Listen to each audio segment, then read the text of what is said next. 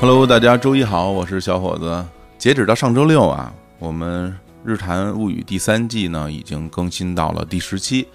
那这一季一共十二集，然后未来呢，在剩下的两个周六啊，还会有两集播出来给大家听。呃，这两件案件也非常的精彩，我个人也很喜欢，也从中收获了很多。也正如我跟淼叔录这套节目的初衷啊，也希望大家能够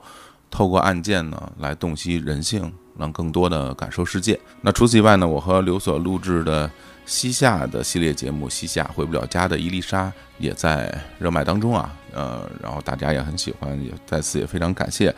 那对这两套节目感兴趣的朋友呢，都可以到首字母为 XYZ 的平台啊搜索，然后也当然也可以关注我们日坛公园的微信公号去获取更多的详细的信息。在这边也可以给大家透露一下，在今年下半年呢，也有很多的像这样的系列的节目在筹备当中，也会陆续播出，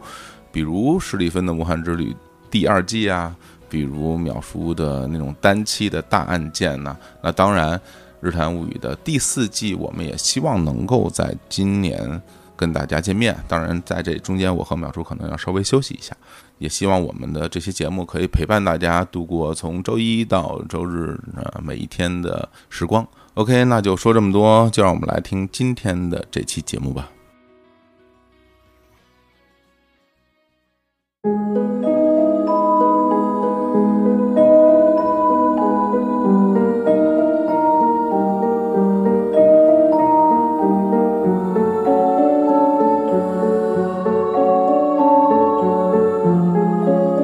大家好，欢迎来到《日谈物语》，我是淼叔。我是小伙子，今天淼叔，呃，我们俩来录这期节目，我的内心其实也是充满了这种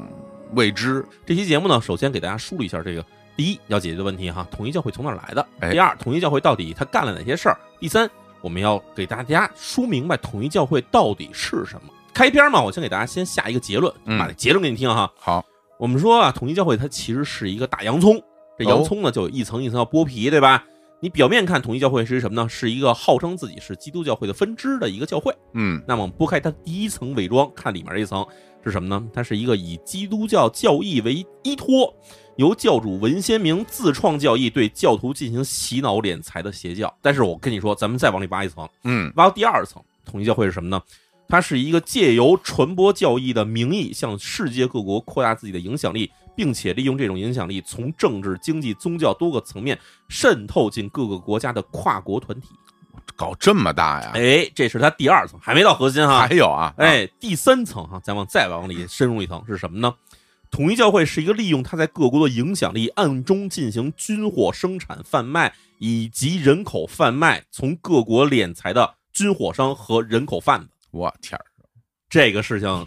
我相信大家其实都没听说过这事儿哈。嗯再往里一层，我们说第四层，还有一层统一教会是统一教会真正核心是什么？嗯统一教会是一个利用地下教徒身份渗透进多国情报机关，并且在不同的政治阵营之间谋求利益、获取并且出卖情报的情报机构，以及给各国的政客担当掮客的一个掮客组织。哇，这个听起来啊，嗯，很像我们有的时候看那什么好莱坞大片儿的一个哎巨大的设定，一个巨大的一个背后一个对，黑幕。一个背后最大最大那个黑幕，嗯大家都会觉得这东西就是好莱坞的影片里写的哎啊，电影儿，没想到真的是有这样的组织。对，哎，今天就给大家好好的讲一讲哎，嗯那么我们先从这统一教会第一层，也就是它这个伪装邪教、敛财为主的这个组织哈，嗯这东西到底从哪儿开始说起？咱们是得说一下统一教会全称到底是什么？嗯哎，它不是什么什么统一世界万国大教会，不是这种名字啊。它全称名字其实特别具有迷惑性，它叫做世界和平统一家庭联合会。哇，你听起来这东西不知道是什么，对，世界和平统一，OK，这是一个可能人类大美好愿景。嗯然后家庭联合会，这个是跟居委会有什么关系吗？那种感觉。嗯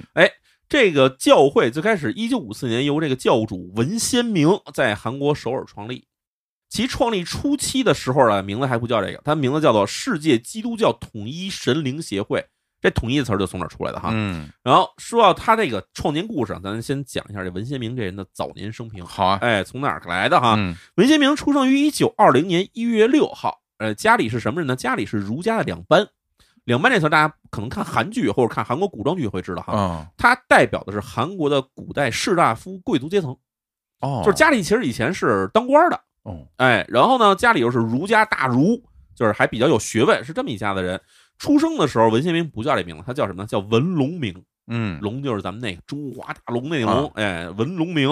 这个他爸呢，是一共生了九个孩子，没少生。嗯，文先明的家里呢是第二个儿子，他上面是有一哥哥俩姐姐。小时候因为家里家境不错，所以文先明很小就进入了这个私塾读书。那时候我们知道，其实文先明小时候朝鲜半岛已经是进入了日治时代了，就是日本给侵占了嘛。然后到了他十四岁的时候，家里大哥和这个俩姐姐哈先后出现了这个癔症，也就是精神病，嗯，发疯了。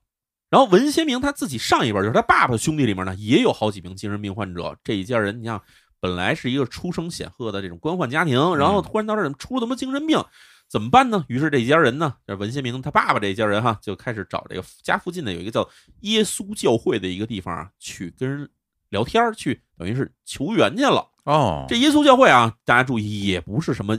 耶稣基督教的教会，它其实也是一当地土创的一个依托着基督教的名称成立的这么一个这么一民间信仰组织吧，就这么一玩意儿。嗯，哎，然后他爸一找人家，人家说啊，说你们家这个有多名精神病人啊，是因为你们家这个血脉里面业力太重。嚯，哎，这一听就不是基督教的教义啊。对呀，啊，怎么办呢？说你们得必须得把这家族的这个血脉上的这个业力啊，给它洗涤掉、净化掉。嗯怎么办？全家改信我们这个耶稣教会基督教啊，说是基督教，其实也就是他们自己这么这么一叫哈。嗯，当然，教会里面当地的这个传教士哈，他们用了一种叫做按手祈祷治疗法，怎么着？就是用手摁在你的这个脑袋上，嗯，或者摁在你身体上，然后就不停的念咒祈祷。就这么着呢，还确实让他哥哥姐姐的这精神病状稍微减轻了。哇当，然，其实也是一种催眠疗法。明白，嗯，然后最终呢，这个事情就导致了这位文先明这一家人就全成为了这个非常狂热的这个基督教徒。哎呀，这块儿我有个小问题啊哎，表叔，因为大家都知道啊，就是老嗯听说这韩国那边儿就关于这种基督教啊，很嗯多的这种宗教组织非常多。对，你你刚刚讲这个事儿，都可以追溯到上世纪二十年代了。那韩国是什么时候有那么多这个基督教组织进入到他们因为国是家呢？这样哈，啊就是我们要知道，这个欧洲其实各国在向往东亚、向往东方这个文明的过程之中，其实最主要的一个方式就是通过传教士过来进行这种文化和这种。艺术、科学之类的交流，这我们对其实从古代，你从这个明朝时候的这个宫廷传教士到清朝宫廷传教士，你都可以听说得到。对，哎，但是呢，明朝也好，清朝也好，其实实施都是海禁，嗯就是禁止国外的这些东西进入中国。嗯那日本的当时是德川幕府，其实也实行海禁，嗯，就是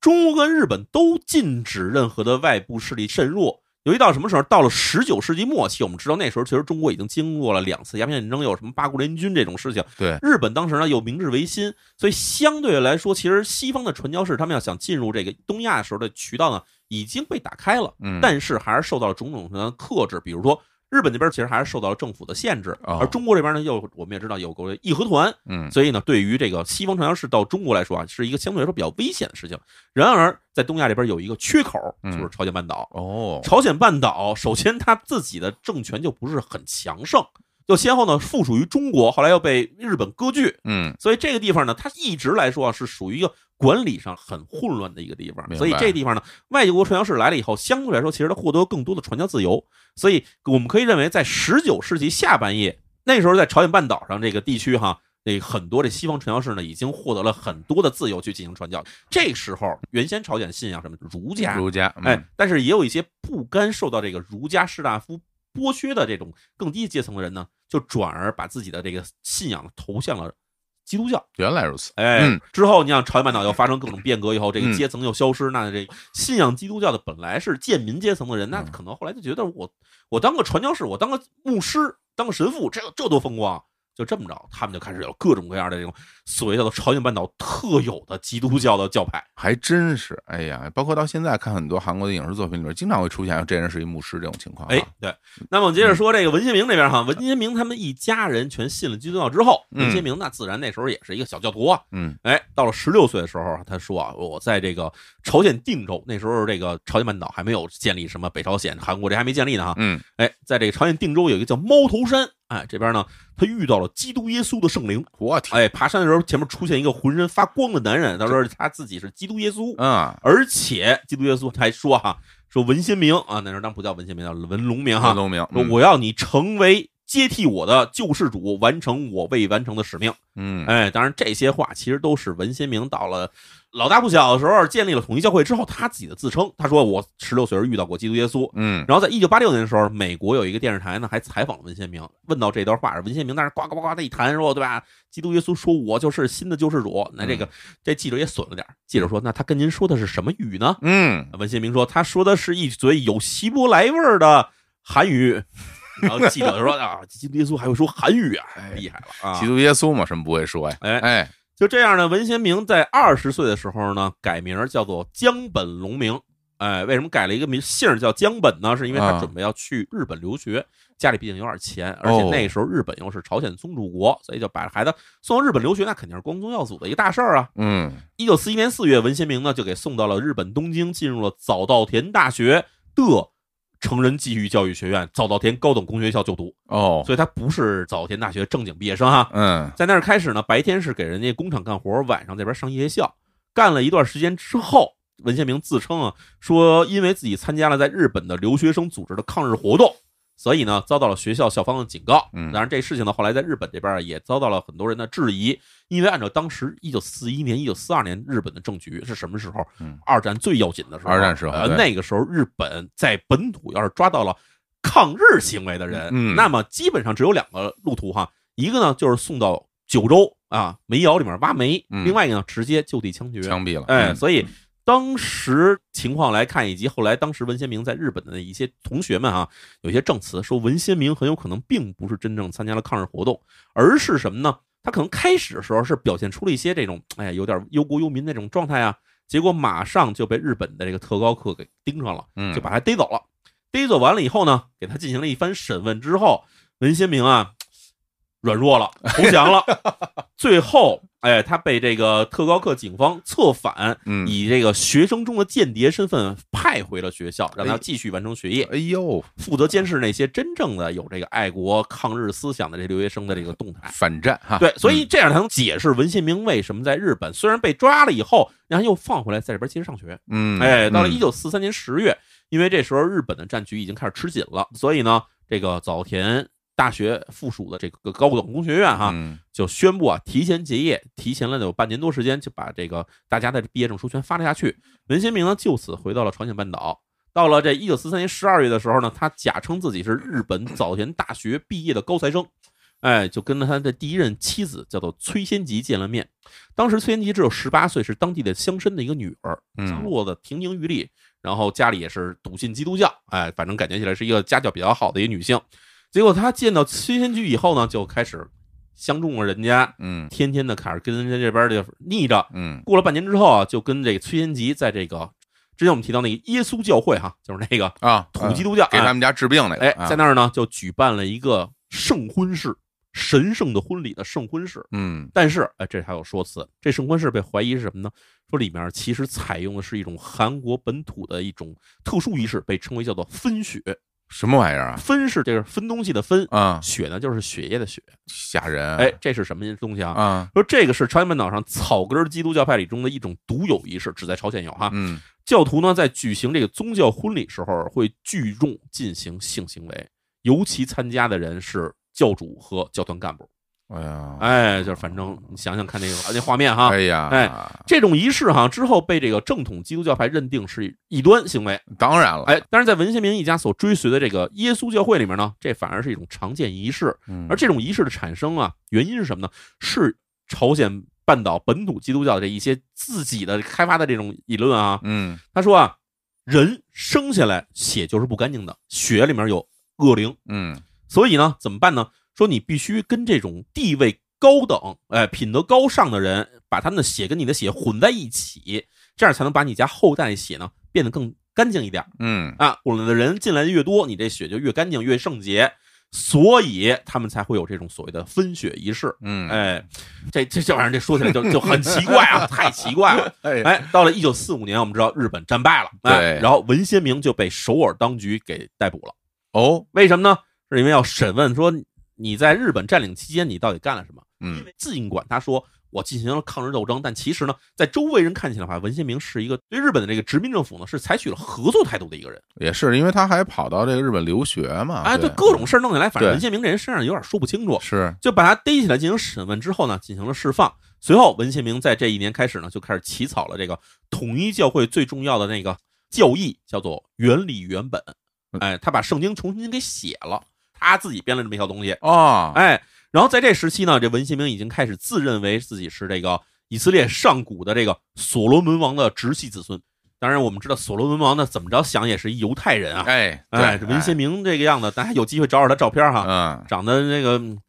这真不太照边儿 啊！啊，一九四六年的时候，文先明，哎，这时候咱们知道他之前不是跟这个崔仙吉结婚，然后还发生关系吗？嗯虽然是一个分血仪式上这么一关系呢，但是这崔仙吉也怀孕了。嗯他刚刚产下了这个儿子不久，文先明呢就跟这个崔仙吉俩人就分开了，然后文先明一个人就跑到了朝鲜的平壤市。哦，平壤哎，那个时候其实朝鲜半岛上已经开始南北分居了。他啊跑到平壤之后呢，以这个教徒家庭为主要的这个活动场所，就是先发展了几个教徒去人家里去去进行这个传教。嗯而传教主要的方式呢，就是分血，好又是这个事儿。好啊家伙，嗯不久之后啊，就因为是这个实施了太多这种分血仪式之后呢， 哎，文先明啊，在当地被这个其他牧师给举报了。嗯其他牧师说，这个人在我们这儿祸乱众生啊，哎呀，还回来说耍流氓，就是哎哎嗯北朝鲜当局呢就把这个文先明抓起来呢，认为他是这个南朝鲜李承晚政府派来的这个间谍名义进行了逮捕。但是逮捕之后呢，只是对外公布说这文先明涉嫌败坏社会良俗。哎，经过了三个月左右关押之后呢，就给他放了。哎，你说呀，挺奇怪的啊！你看这个人啊，被嗯逮过好多回，嗯哎每次都能被放了而且你想啊，啊！朝鲜半岛在四几年的时候，那个对立的情绪是非常高的。对啊，在那一时期，说从南朝鲜跑到北朝鲜，然后还被政府抓起来说你是间谍的话，基本上哈不死也是半死。对，那个时期枪毙的人多了去了，所以文先明竟然关了三个月以后就给释放了。挺神的，哎啊挺神神奇的啊神奇的啊哎！，出狱之后，到一九四七年开始哈，文先明继续在平壤传教，一直待到了一九四八年五月份。然后这个时候，北朝鲜当局又把他抓起来了，说是判处啊扰乱社会秩序，入狱五年，就给他关到了这个朝鲜半岛上的一个监狱里面。天，这被人抓了，放出来也不走，还跟这儿分所血，以我想，啊他应该是可能啊，我猜哈，嗯可能跟这个当时被日本抓的那一套是一样的。嗯，哎嗯，到了一九五零年六月份，朝鲜战争爆发了。爆发之后呢，他所在的这个监狱呢，就被南朝鲜的军队给攻破了。攻嗯破之后，文先明当时被这军队抓住。那按说你这是一监狱，里面的罪罪犯抓住以后应该继续关押呀，嗯但是没有，文先明被当场释放。文先明就跑到了釜山，韩国南方的啊，釜山釜啊。山，嗯，就这样呢，文先明可以说是逃过了日本的监狱，逃过了北朝鲜监狱，又逃过了南朝鲜监狱。啊反正就是这个人呢，总是能够在这种夹缝中呢，哎，找到一丝这种一线生机。哎肯肯定是有点东西，肯定是有点东西。是哎，嗯到了一九五四年的五月份的时候，文龙明正式改名为文先明。为什么改这名字呢？是因为他这名字呀、寓意为为朝鲜带来光明。哎，嗯朝鲜的鲜嘛，这个读的哦中文叫哦做哦鲜嘛哦，对哦，文先明，并且呢，这时候他在首尔设立了世界基督教统一神灵协会，就咱说那统一教会的之前那名字。嗯，在这之后不久，他就与一名入会还不到半年的延世大学的女学生叫金明基发生了关系，并且呢，他利用了金明基的这个他自己的社会关系呢，发展了一批这个梨花女子大学的老师和学生进入了他自己的一个宗教。哇，梨花那大学非常著名啊，延世大学跟梨花女子大学都是名门啊，名门啊，而且他嗯专门瞄准的就是这个年轻的女学生是和这老师啊嗯。为什么要他们入教呢？女学生好说，可能是被骗了。嗯那这老师入教原因，就是因为文先明在当时其实还在持续进行分血仪式，嗯，哎，嗯反正想很肮脏。身体不错，还哎，嗯到了一九五五年七月份的时候，文先明被韩国当局以违反兵役法、非法拘禁女学生等等罪名进行了逮捕。尽管之后文先明是想尽了方法，最后是脱罪了，但是呢，他实施这个分血仪式的一些丑闻呢，就被当时的南朝鲜、韩国的这个媒体进行了曝光。当年八月份的时候，文先明呢，为了避锋芒呢，就把这个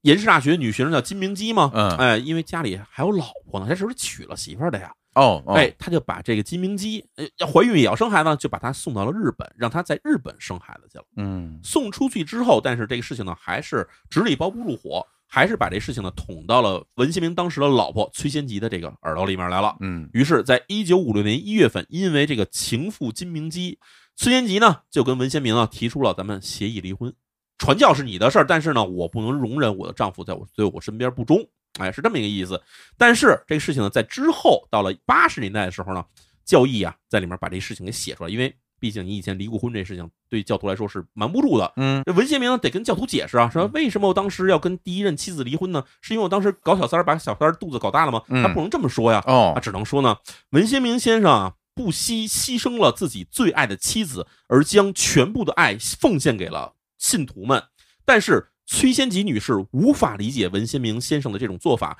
因此她自己放弃了教团圣母的地位。这个出轨啊，嗯给人搞肚大肚子里，然后被媳妇儿要求离婚的这事情，行，那说的是如此的可以呃伟大会啊！会说啊，嗯到了一九五七年七月份的时候，哎，这时候出现了四个非常重要的人。这四个人呢，大家要是有意愿的时候，可以记下来去查一查哈。哦第一个人叫做朴普熙啊，朴就是韩国常见那个朴，就是朴素的朴哈。嗯，然后呢，熙是这个康熙的熙嗯啊。然后呢，尹相吉、尹相国、金相仁，哎，这四个人，这四个人哈，他们一块儿加入了这个统一教会，而且呢，来的时候呢，还是那种感觉是上面点了名让这四个人来的。为什么？这四个人公开身份都是韩国陆军的军人，但是这四个人其实还有一个真正身份，他们都隶属于韩国中央情报部，简称叫 KCIA 的一个组织。哦，这 KCIA 其实就是韩国仿照美国 CIA 中情局建立的一个韩国中情局，嗯就叫做 KCIA。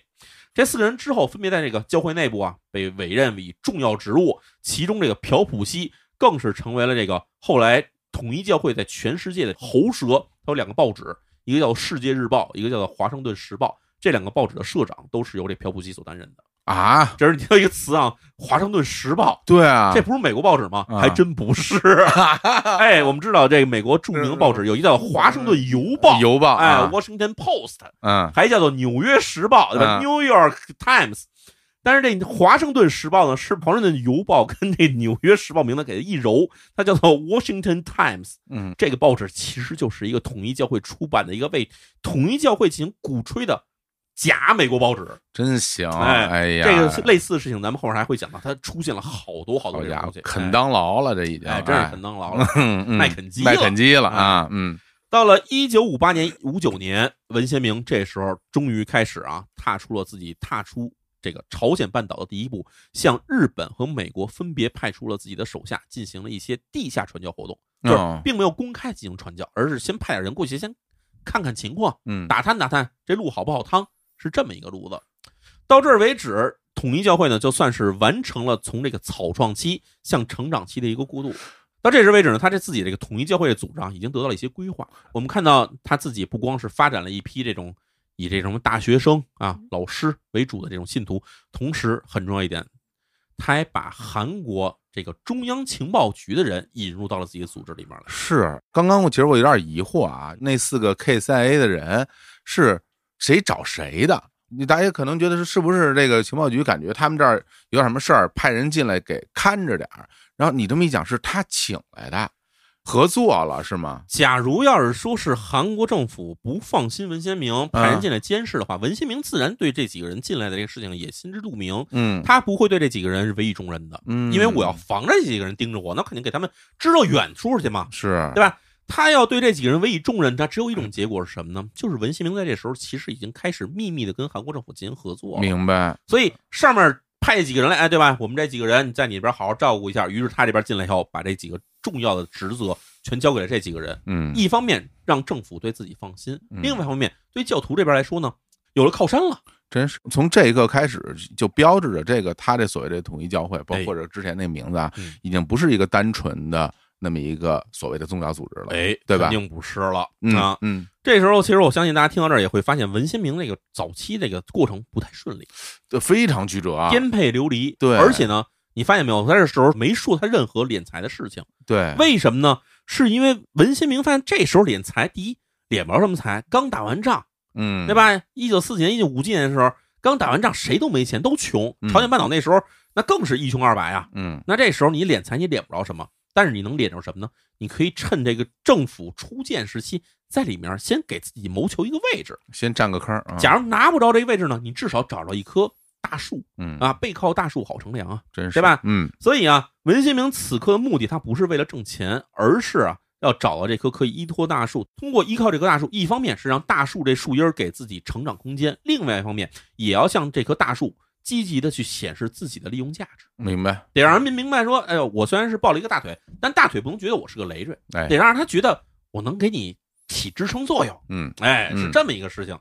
而且呢，你看这个背景里面哈，一九五零年代的时候，世界这个冷战布局已经逐渐的明晰了。朝鲜战争成为了这二战之后呢，可以说是最后一场有多个大国参与的一个大型区域战争。对，尽管朝鲜战争在一九五三年停火了啊、双方停火，但是在东亚地区，以美国为首西方国家呢，这时候肯定开始了已经强势的反攻活动，嗯是因为那时候东亚也其实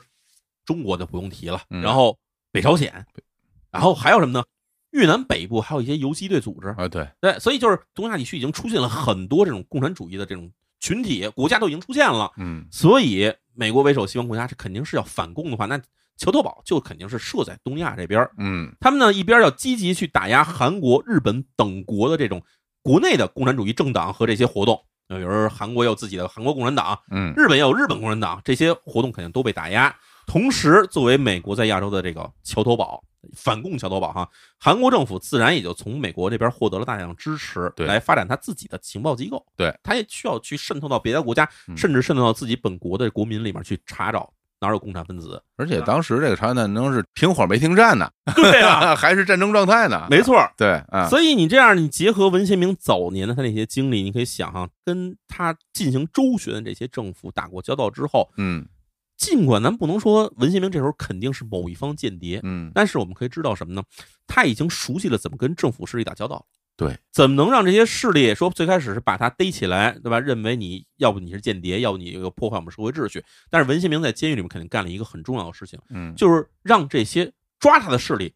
能明白过来说，我不光是你们要抓的这些敌对分子，同时呢，我也可以被你们转化成为你们有用的棋子儿。而且我觉得他的这个思路挺有意思啊，嗯就是说他并没有选择去加入没有，加入政府，是没吧有？他只他是选择了与他合作的一种模就式啊。表面划清界限，但对同时呢，我在私底下跟你进行合作。对，所以他挺是有一套的啊。哎嗯，就这样，时间就进入了六十年代。六十年代进入六十年代之后，第一年，这时候文先明已经年满四十岁了。四十岁的文先明呢，与这个十七岁的韩鹤子举行了圣婚式，好家伙，哎，娶了一个十七岁的老婆。又分血了。嗯但这时候哈、他已经放弃了这个分血仪式啊。不分血了，为什么呢？就是因为啊当时韩国媒体其实对这种分血仪式已经报道的太多了，嗯，就是你一提这事儿，感觉你就是一邪教，你就是奔着对吧哎，去顺女教徒组织的这么一个教会。他为了把这个形象给抹去，于是呢就把这个分血仪式给停止了。嗯但是呢，他开始主张教内婚。教内婚的意思就是说啊，结婚必须得是教内两个会员之间才能结婚。嗯想跟那女孩结婚的话，那你必须把这女孩也发展成为教徒，你们才能结婚，嗯是这么一个仪式。从此之后呢，文献明也开始积极的在这个教会里面给这个教徒啊进行这个集体婚礼。嗯哎，而且每一对新人呢都标上一个数字，啊哎，就是比如你是第一对儿，你是第二对儿，你是这段第三对儿，他会标这些数字。哦目的是什么？他嗯跟这些教徒说啊，说基督耶稣给他的任务是在这个地球上哈，在世界上哈，去祝福五十亿对儿新人。然后你的数字排得越前，你就能越早进入天国。德行吧， 这人真能说他可啊哎，啊到了啊一九六二年为止，统一教会里面呢，总共是促成了一共有七十二对儿新人。七十二度，哎嗯同时，我们要说刚才提到这个 KCA 嗯嗯韩国中情局哎派到这个统一教会里面的一个重要人物叫做朴普熙。哎，嗯朴普熙在一九六一年的时候，以这个韩国驻美使馆武官的身份就给派到了美国了，官面上直接去了美国。嗯，到了美国之后，他自此也就成为了统一教会在美国的主理人，那一定接手了这个统一教会在美国的所有事务。在朴普熙的介绍之下，文先明在一九六二年十月与当时担任 KCA 韩国中情局的局长金钟密两个人一起共同访美。哦，哎，直接跟这中情局局长一块儿访美去了。哦，在美国见到谁呢？首先见到了中情局的多名高官，以及重要的事情来了，他见到了洛克菲勒家族第三代的两名重要成员，其一就是洛克菲勒第三代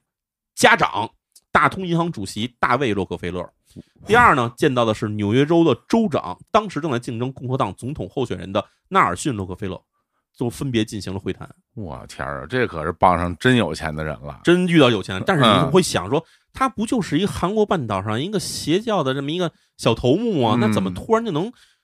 跟韩国中情局的局长一块儿访美？他哎怎么对做这地位的呢？对啊，这是咱要提到一个人，叫做朴正熙。朴，哎呀，哎，朴正熙这名字，咱们之嗯前嗯讲世越号什么的，咱说过很多次这人了哈。嗯，朴槿惠他亲爹，对，哎，韩国的最大的这个军政独裁者之一啊。嗯朴正熙呢，咱前面就不用讲了，咱们从这一九六零年开始讲哈。他在一九六一年五月十六号的时候发动了五幺六军事政变，是，哎，推翻了当时的共和制的政府，建立了一个军人独裁政权。嗯但是在这次军事政变之中，制定了所有这个军事政变行动计划的人，就是咱刚才提到的金钟密。嗯，哎，这人政变之后，他担任了韩国情报局局长，但是在政变之前，他其实就已经是朴正熙的高级顾问了。哦，这样，哎哦，到了这个五幺六军事政变之后，过了三天，也是五月十九号，美国国防部啊直接跳过总统，宣布支持朴正熙的军人政权。那这事儿就明白了。哎，那、朴正熙这这政变是谁搞的呢？本身就就是支持，哎就是美国军方搞的。嗯嗯，哎嗯，在建立了这个临时的军人政权之后，朴正熙啊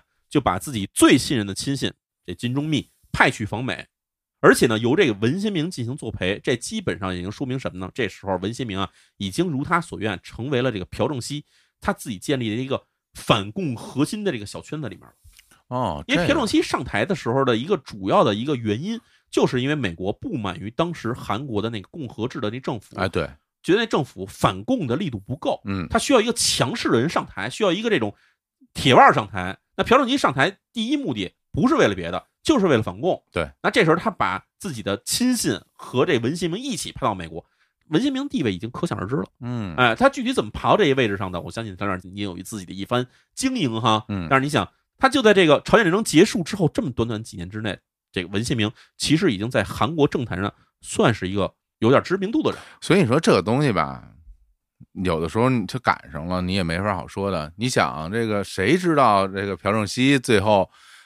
搞了这么一出，是哎吧？然后他身边的这个人就变成了 CIA 的这个局长了，对吧？没错儿，对所以你想，咱们刚才提到第二层，这统一教会它是什么呢？嗯，以传播教义为名义，向世界各国扩大自己的影响力，并且利用这种影响力，从政治、经济、宗教多个层面渗透进各国宗教群体。那这个时候，其实已经展现出他在韩国是如何渗透的了。真是，对嗯，吧？有了这次去美国的这种镀金经历哈，文先明回到了韩国，那自然就肯定如日中天啊。到了一九六三年的时候，统一教会突然就拿到了很多钱，这钱不用说从哪儿来的，嗯，肯定是从韩国这个中情局拿来的钱，对，在全世界各国设立分部。文先明这时候呢，不能说我这边派两个人过去就算设立分部了，嗯不是。文先明啊积极开始在全世界四十多个国家和地区巡回传道。嗯，挨个儿去转一圈儿，去那儿讲这自己的这套理论啊。尽管这件活动没给文先明这个手底下这个教徒数量带来突飞猛进增长，因为你想明白，那时候文先明呱唧突然来趟来索托，对吧？在那儿呱 呱讲，当地人根本听不明白啊，哎，对，他不会有太多的这个当地的人加入这个宗教组织，但是给他自己挣来了面子，嗯对对吧？他是韩国第一个走出去，在全世界范围之内演讲的人啊，嗯，而且呢，这时候他其实不光是作为一个邪教教主的身份，他其实扮演的更多呢是韩国政府的一个白手套。对，你去各国活动的时候，你不可能只是在那儿讲一段话你就回来了对，你肯定要跟各国政要见一番面，对吧？跟当地的这个大财团的人见个面儿嗯，那这个时候他就会传达一些韩国政府希望跟他们私底下进行的一些事情的信息，开始传达出来了。对你，比如说你在人家那儿，你想把你 CIA 的人派过去，那是不可能的。但是你一宗教组织，哎，对，以他为幌子，在那儿是没有问题的。或者说我跟你当地的最大的这个商业机构，嗯我们合作办一个合资会社，对，办对一合资对公对司对那我这儿派几个管理人才过去，嗯那这几个管理人才指不定是什么人。所以，在这个一九六四年，文先明的授意之下，朴普熙在美国华盛顿设立了一个组织，叫做韩国文化自由财嗯团。哇，财团了已经。韩国文化自由财团，你感觉起来就是一个传播韩国文化的，对吧？嗯，韩剧、泡菜哎呀，K-pop 啊，K-pop 是不是嗯这些东西呢？嗯，哎，而且呢，你再往下听，这个韩国文化自由财团的总裁是谁呢？嗯，金钟密。局长，哎，局长来了，嗯， 那这可想而知到底干嘛的了。是，财团下面管理了一个叫做韩国文化自由基金的一个钱袋子，嗯，那这个钱袋子就马上成为了美国跟韩国之间一条非官方的现金输送渠道。的确，你有这个基金以后，韩国人往里存点钱，嗯对拿出来在美国花；美国人往里存点钱，拿回来拿回到韩国花。嗯，这钱不用经过国会，是因为它是一个捐赠仪式，嗯，对，而且不是从政府方面走的，是从民间走的。嗯，这事情就完全逃出任何人的眼线了。而且都不用交税，很多不用时候交税对啊，哎对对对，一九六六年，通过韩国文化自由基金拿到了大量资金的统一教会，在韩国开设了一家叫做统一产业的机械制造公司。嗯啊，在这机械制造公司里面干嘛呢？大量制造 M 十六步枪。嚯，哎，别忘了这钱是从哪儿来？是从韩国文化自由基金拿来的钱去造步枪去了。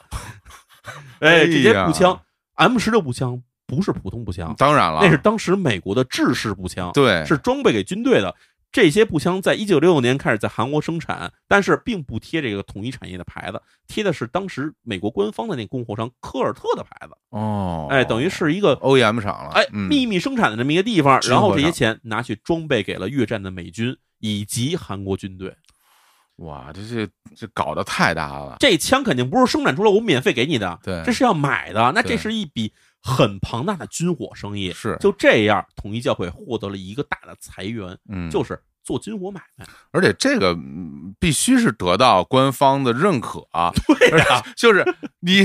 不然你在这儿造军火，这他们如果不不认可你，早就把你给端了。你这对，而且实在话说，您这造都是 M 十六的枪，开造玩子弹。笑呢？你这枪你不交给政府，那最后当地的游击队买走了，给韩国政府推翻了怎么办呢？我天所，以这事儿肯定是美韩双方都知道的事情，朴正熙肯定得点头啊，这个是，那必然的呀。嗯嗯，这是咱开始说统一教会第三层，嗯，人家卖军火，好家伙，哎啊当然他们贩卖人口的事情，咱们放在后边再说。但是嗯这一步，一九六十年代中期的时候，嗯，统一教会文贤明已经开始在造 M 十六步枪了。哎呀，哎，他们听不懂中文吧？应 该天哪！他们要听得懂的话，我觉得，哎呀，咱们这是不是咱们也 得想想办法？啊就聊到这儿 吧，继续，哎，哎，记着啊，到了一九六七年，一嗯九六七年的时候，文贤明正式访问日本。嗯哎，到了日本以后呢，他首先就是见了两个人，嗯这两个人呢，一个叫做儿玉玉士夫，一个叫做替川良一。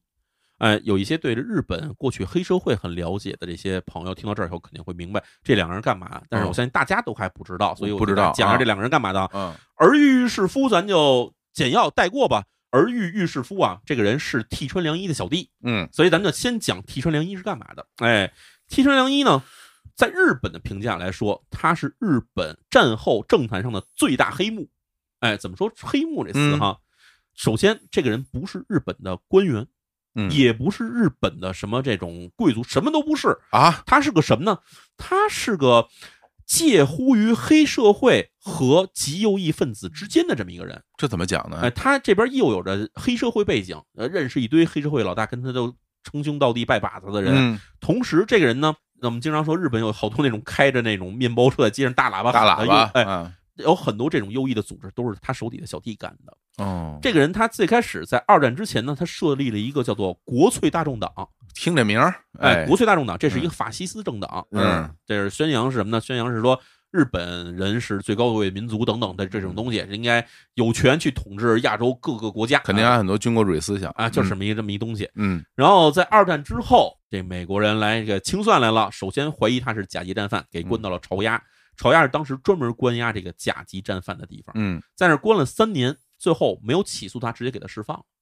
但是啊，这个事情嗯其实我们也知道，当时在巢押这地方关押了大量的甲级战犯，都是凑死刑，对，但是也有一批明明知道他是战犯，但是被释放了的人。而这个替川良一呢，就被怀疑曾经是其中之一。出狱之后，替川良一既然说我对吧，我没有判刑，我是一个无罪之身，于于是出来以后，将这个主要他自己的精力呢，就放在了援助这些被判了死刑或者判了长期监禁的战犯和战犯的家属，给他们去捐钱。哇，哎他弄了一个纯右翼啊，这是，哎，他弄了一个这 叫做战犯拯救事业。对，我们知道，其实，在日本战后有很长一段时间里面，这日本左翼虽然想抬头，就是说共产党这边势力想抬头，但是马上被打压下去。嗯然后，于是日本的这个政坛其实长期以来都是一个偏右翼的一个这种这种模式。是但是政府呢，也不能跟那些以前的战犯啊、官僚啊搞在一起，因为判这些人的人是美国人，对，所以呢，政府必须跟这些战犯划清界限，但是他们又不愿意去伤害这些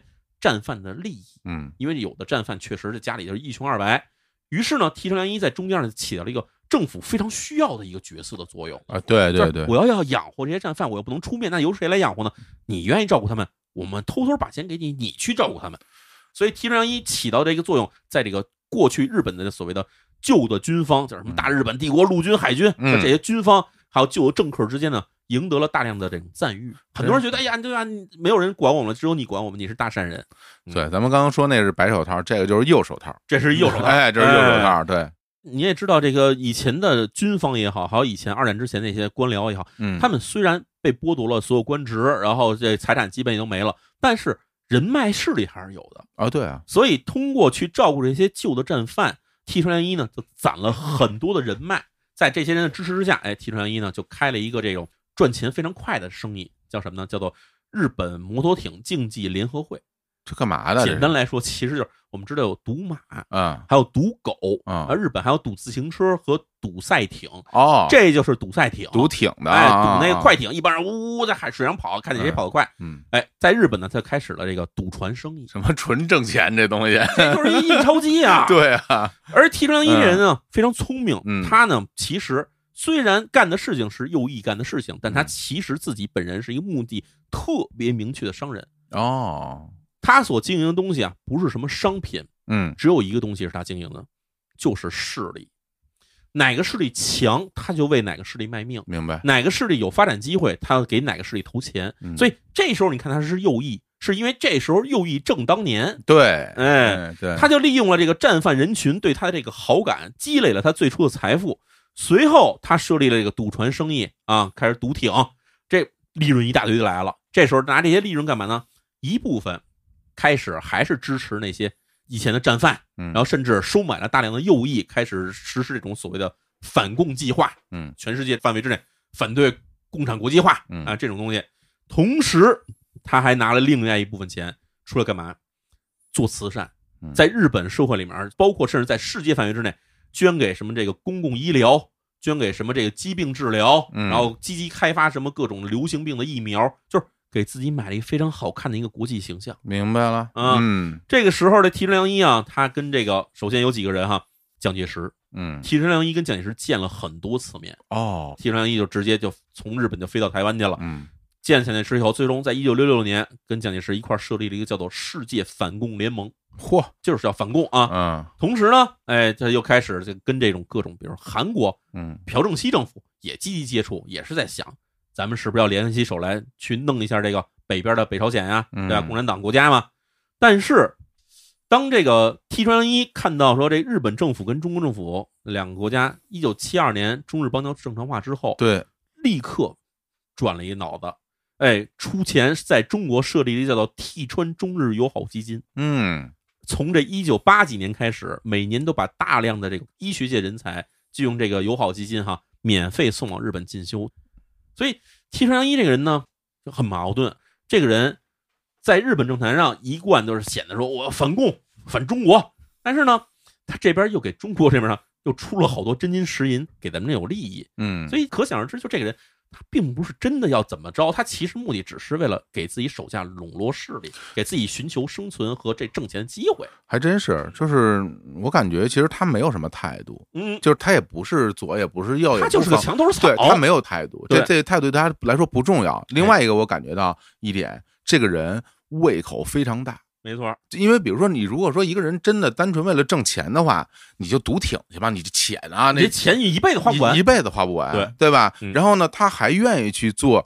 除了挣这些钱以外的这些运作这个势力事儿。其实我觉得他一定在这个过程里边，我我相信啊，嗯，他有他享受的部分，哎，对他追求的很多东西他，有自己的野心。对，是是这样的一个东西。但是我跟你说，嗯讲到最后你会发现，嗯，这故事里面最有野心的人并不是他。好嘞，哎哎，嗯咱们讲到说这个文先明嗯统一教会。在一嗯九六七年开始去日本，去准备要跟这个提纯良一进行接触。嗯那么这时候替身良一也根本没有说觉得对吧？我干嘛跟你合作？没有，他嗯很聪明哈，觉得我不能放过这好机会，嗯马上就参加了统一教会在日本分会。那时候统一教会在日本已经建立起分会来了，嗯，日本分会办了很多仪式哈，然后这替身良一都是亲自参加，送上鲜花，哎，显得非常的这种友好。真给面子呀！到了一九六八年的一月十三号，这时候文先明牵头成立了一个反共的政治群体，起名叫做国际圣共联合会。嗯，胜就是胜利的胜胜利的胜啊、共就是共产党，啊就是意思要胜过共产党、啊，这么一个联合会。之后，在这一九六八年四月份的时候呢，就把这一团体整个迁到了日本，嗯而且让这替川良一担任这个名誉会长。田仁一同意了吗？田中一接很高兴接任了。你而且真你的得想，加入了这个嗯国际圣母联合会，听起来好像就是文先明这么一个邪教教主跟这个日本黑幕俩人弄这么一个小组织，嗯但是不然，里面参加的政要人物有谁哈？嗯替身良一咱就不用说了，第二是谁呢？蒋介石，嗯，第三朴正熙，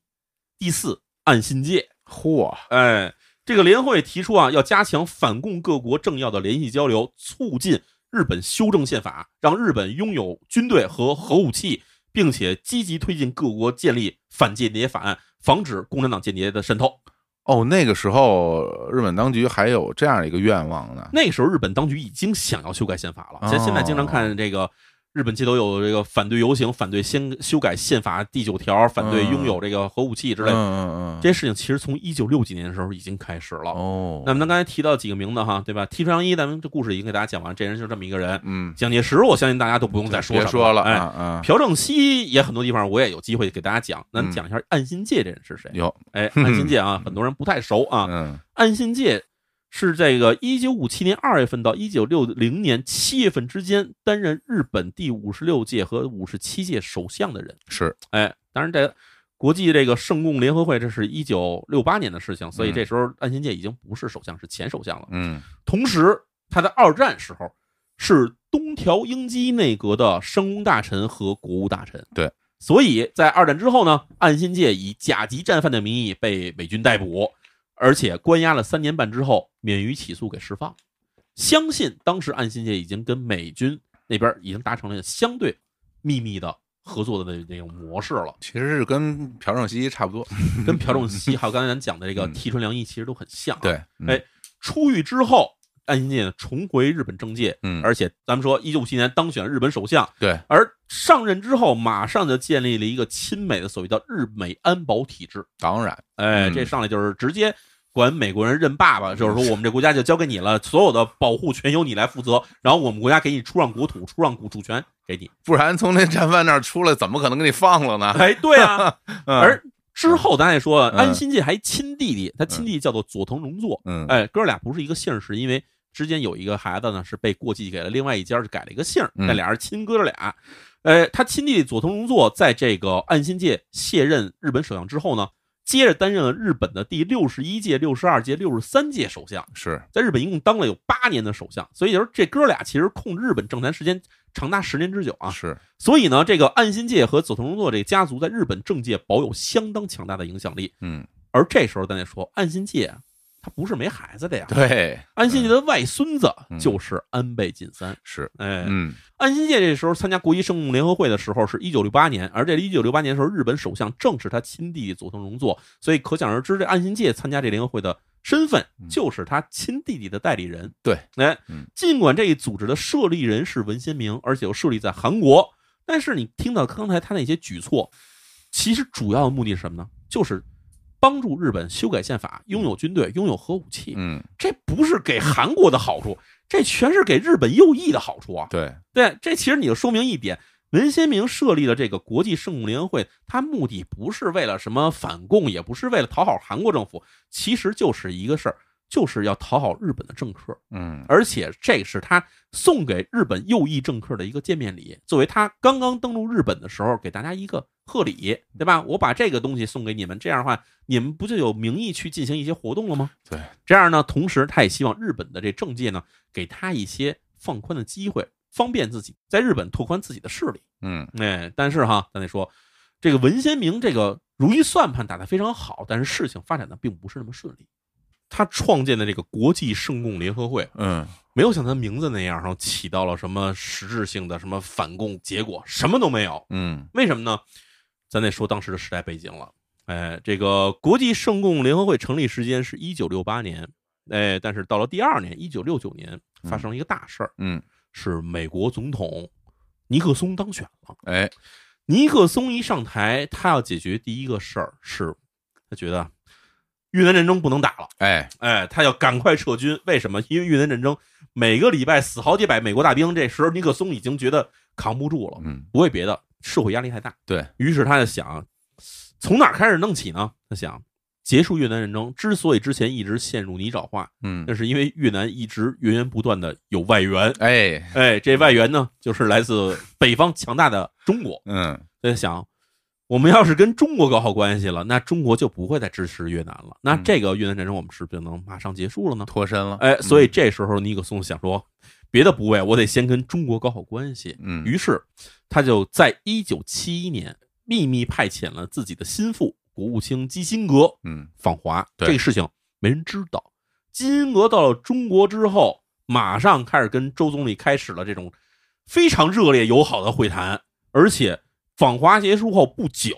中华人民共和国就把这个联合国常任理事会地位给拿回来了。是，这都发生在同一年。随后转过年来，到了一九七二年年初，尼克松正式访华。非常重要的事件啊，而且呢，在中国上海跟这个周恩来总理签署了《中美联合公报》，也就后来我们称为叫《上海公报》这个文章。对哎，在这些变革指引之下，那这边日本也发生了变化，是因为一九七二年日本政坛上上来了一个非常厉害的，可谓说是政治强人的日本的首相，叫做田中角荣。田中角荣，哎，嗯田中角荣也主动开始跟中国接触，而且呢，在一九七二年九月份访问中国北京的时候，当场就把中日联合声明给签署了，对，都没说回去我商量一下，嗯当天拿着直接签了。签完之后，直接就宣布中日邦交从此进入正常化了。嗯，就这些瞬间，一个个就全发生了的时候，那全世界关注的目光就全集中在中国、日本、美国这三个国家身上了，因为嗯没想到啊，之前说美国、日本基本就是反共的核心啊，嗯，突然跟这个共产党国家的中国突然建立了如此友好的关系，是，大家想不到。同时呢，这个时候其实有几个国家和地区嗯，就觉得自己怎么突然从光环上给退下来了，没人管了，没人管了，没人理我了。那这嗯指的是谁呢？嗯哎那一个就是中国台湾，对，一个就是韩国。是的，因为原先中国台湾跟韩国这两个地方都觉得美国是我们的大靠山，对，那日本是我们的强大盟友，因为当时日本的经济力确实比这些比这些地方要强很多。嗯，那结果突然没想到，一九七一年到一九七二年这么短短几个月时间之内，大靠山跟中国建交了，对，然后盟友日本也转脸跟中国搞搞好关系了。是，那这个时候，中国台湾跟韩国这时候就想说，我们我们等于被人涮了呀给，晾这儿啊给了，晾这儿了。嗯，这个时候，咱们才提到刚才说的国际圣共联合会，嘿呦但，这里面你想的参加的人，但是蒋介石简直，对吧？安新介、嗯朴正熙嗯这些人不都是中国台湾、嗯日本、韩国参加的这些人吗？嗯，没想到啊，这时候咱们得说 提川良一，提着良心，哎呦，大聪明人提川良一啊， 嗯，首先在一九七二年就宣布说啊，说这个有更重要的事情和工作需要我去做，嗯我这个呢这边这会长啊没法担任了，于是直接辞去了国际圣母联合会会长的 职务，哎，直接不干了。啊，随后啊，这个朴正熙他认为美国把自己抛弃了，嗯，作为报复，这时候呢，朴正熙啊，在一九七二年七月份，突然单方面要求跟北朝鲜的金日成主席见面儿，哇，而且就真的俩人就见面儿了。嘿呦，见面之后，发表了一个叫做“南北共同声明”，哦嗯意思就是说，哎，以后南朝鲜、北朝鲜携手共同向前走，嗯，向美国施压，哎，向美国施压嘛。嗯对，嗯，这个时候，那中国台湾那边就不用提，中国哎台湾那边简直是一九七五年就去世了。嗯，咱得说日本，日本这时候田中角荣上台，那代表是谁的下台呢？嗯，哎咱得说一下岸信介，咱之前说岸信介跟佐藤荣作这对儿兄弟俩，其实在日本政坛的势力是非常强大的，所以在前任首相这佐藤荣作下台的时候，当时岸信介这一圈人，就是所谓叫岸信介自己的派阀，党内的派阀。已经挑好了接班人了，嗯这个人叫做福田赳夫，哦啊、已经想好了找着那人，觉得这人十拿九稳，肯定当日本首相。嗯，那他上台以后，我们接着实行反共政策嗯。没想到一九七二年的时候，这个日本首相竞选里面，这个出身于草根儿的田中角荣呢，突然啊，以绝对优势彻底碾压了所有其他派阀，嗯使自己当选成为日本首相。这事儿呢，就让岸信介当时可以说是大跌眼镜，是，根本没想到这个事儿。嗯，那他这边支持的福田赳夫，等于基本上是完全被撸的一个一干二净，什么手里的政治资本突然就全没了。而且呢，原先日本自民党里面还是有各种派阀的，派阀就是几个议员成一个派系。对，原先本来可能是有几个大派系，结果田中角荣这一上台以后，所有派阀全开始去依附于田中角荣，去抱田中角荣大腿了。嗯这样一弄呢一来，这个安信介自此哈、一蹶不振，就淡出了政坛。嗯，哎，所以这边文先明本来想的是，原先我这边手里有韩国总统，对，有日本首相，嗯有中国台湾那边的蒋介石嗯啊，这边人拉在一起的话，我们就给沿着中国沿海弄一个封锁线，制衡中国。没想到一下弄完以后，这事儿直接就破产了，分崩离析了。嗯这个时候，文先明就觉得，哎呦，我这时候也不能在这儿等着，等着的话肯定没有好下场啊。那于是呢，一九七一年的十二月十八号，这文先明已经觉得风向不对了，带着全家人举家迁往美国，跑美国去了。哦，跑了，，哎，跑美国去了。嗯到了一九七二年二月开始，文先明就开始在美国发力，开始环游美国七大城市嗯进行这个演讲。你看，在美国待着，你得有经费啊，对啊对吧？为了给自己活动提供经费呢，文先明呢就指示自己的手下在日本跟韩国开设了三家企业啊，这三家企业挺有意思的啊。嗯第一家叫做姓氏商事，姓氏哪个字呢？幸福的世界啊，啊，这两个字儿，姓氏商事，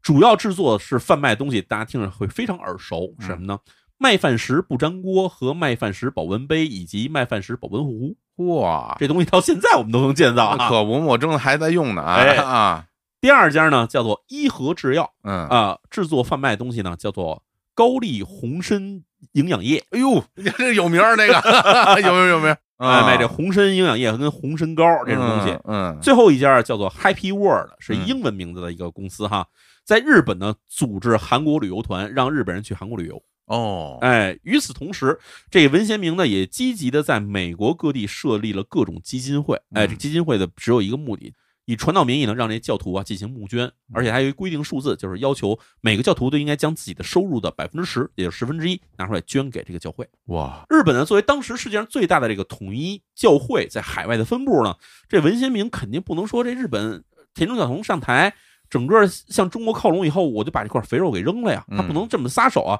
他没法依靠日本政界的影响之后，文先明觉得不行，我得走这个群众路线，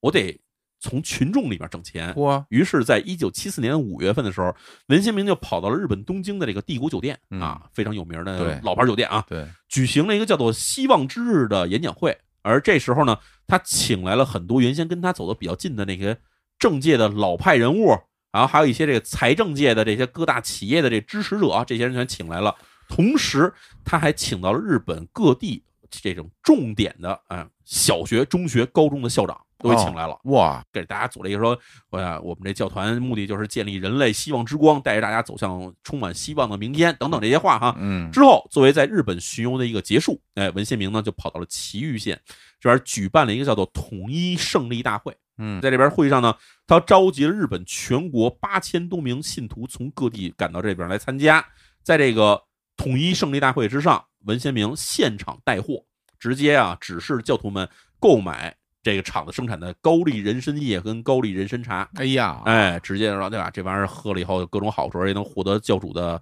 祝福啊，嗯等等之类。所以当天就直接获利两亿四千万日元。文信民一看，哎呦，从这日本这个民众之间挣钱这事儿如此简单，而且那时候日本人有那时钱，候有钱，哎对啊，哎，啊于是啊，文先明就开始对日本总部下达了一个目标，要求这个统一教会的日本总部哈，每个月上交一亿日元，啊哇，每个月一亿日元，一年下来十二亿日元呢，不少钱呢。定 KPI 了啊，啊嗯，，为了达到这个目标哈，这统一教会日本分部啊，当时几乎就直接转型成为了这个推销公司，嗯，大量信徒就自己家买一辆小面包车，然后在车上装满了统一教会的什么高丽人参浓缩液呀、什么嗯麦饭石磁疗保温杯呀、就这些东西装满了一车，然后开着车挨家挨户上门推销，哇，就为了凑这个每个月一亿日元的这上交金。嗯然后到了一九七六年，文先明这时候他其实已经定居美国了嘛，用自己这个各地敛财所得，在纽约啊把这个蒂凡尼大厦给买了下来，同时呢还买了一个叫做纽约客酒店的地方，把这两个大楼给买下来了，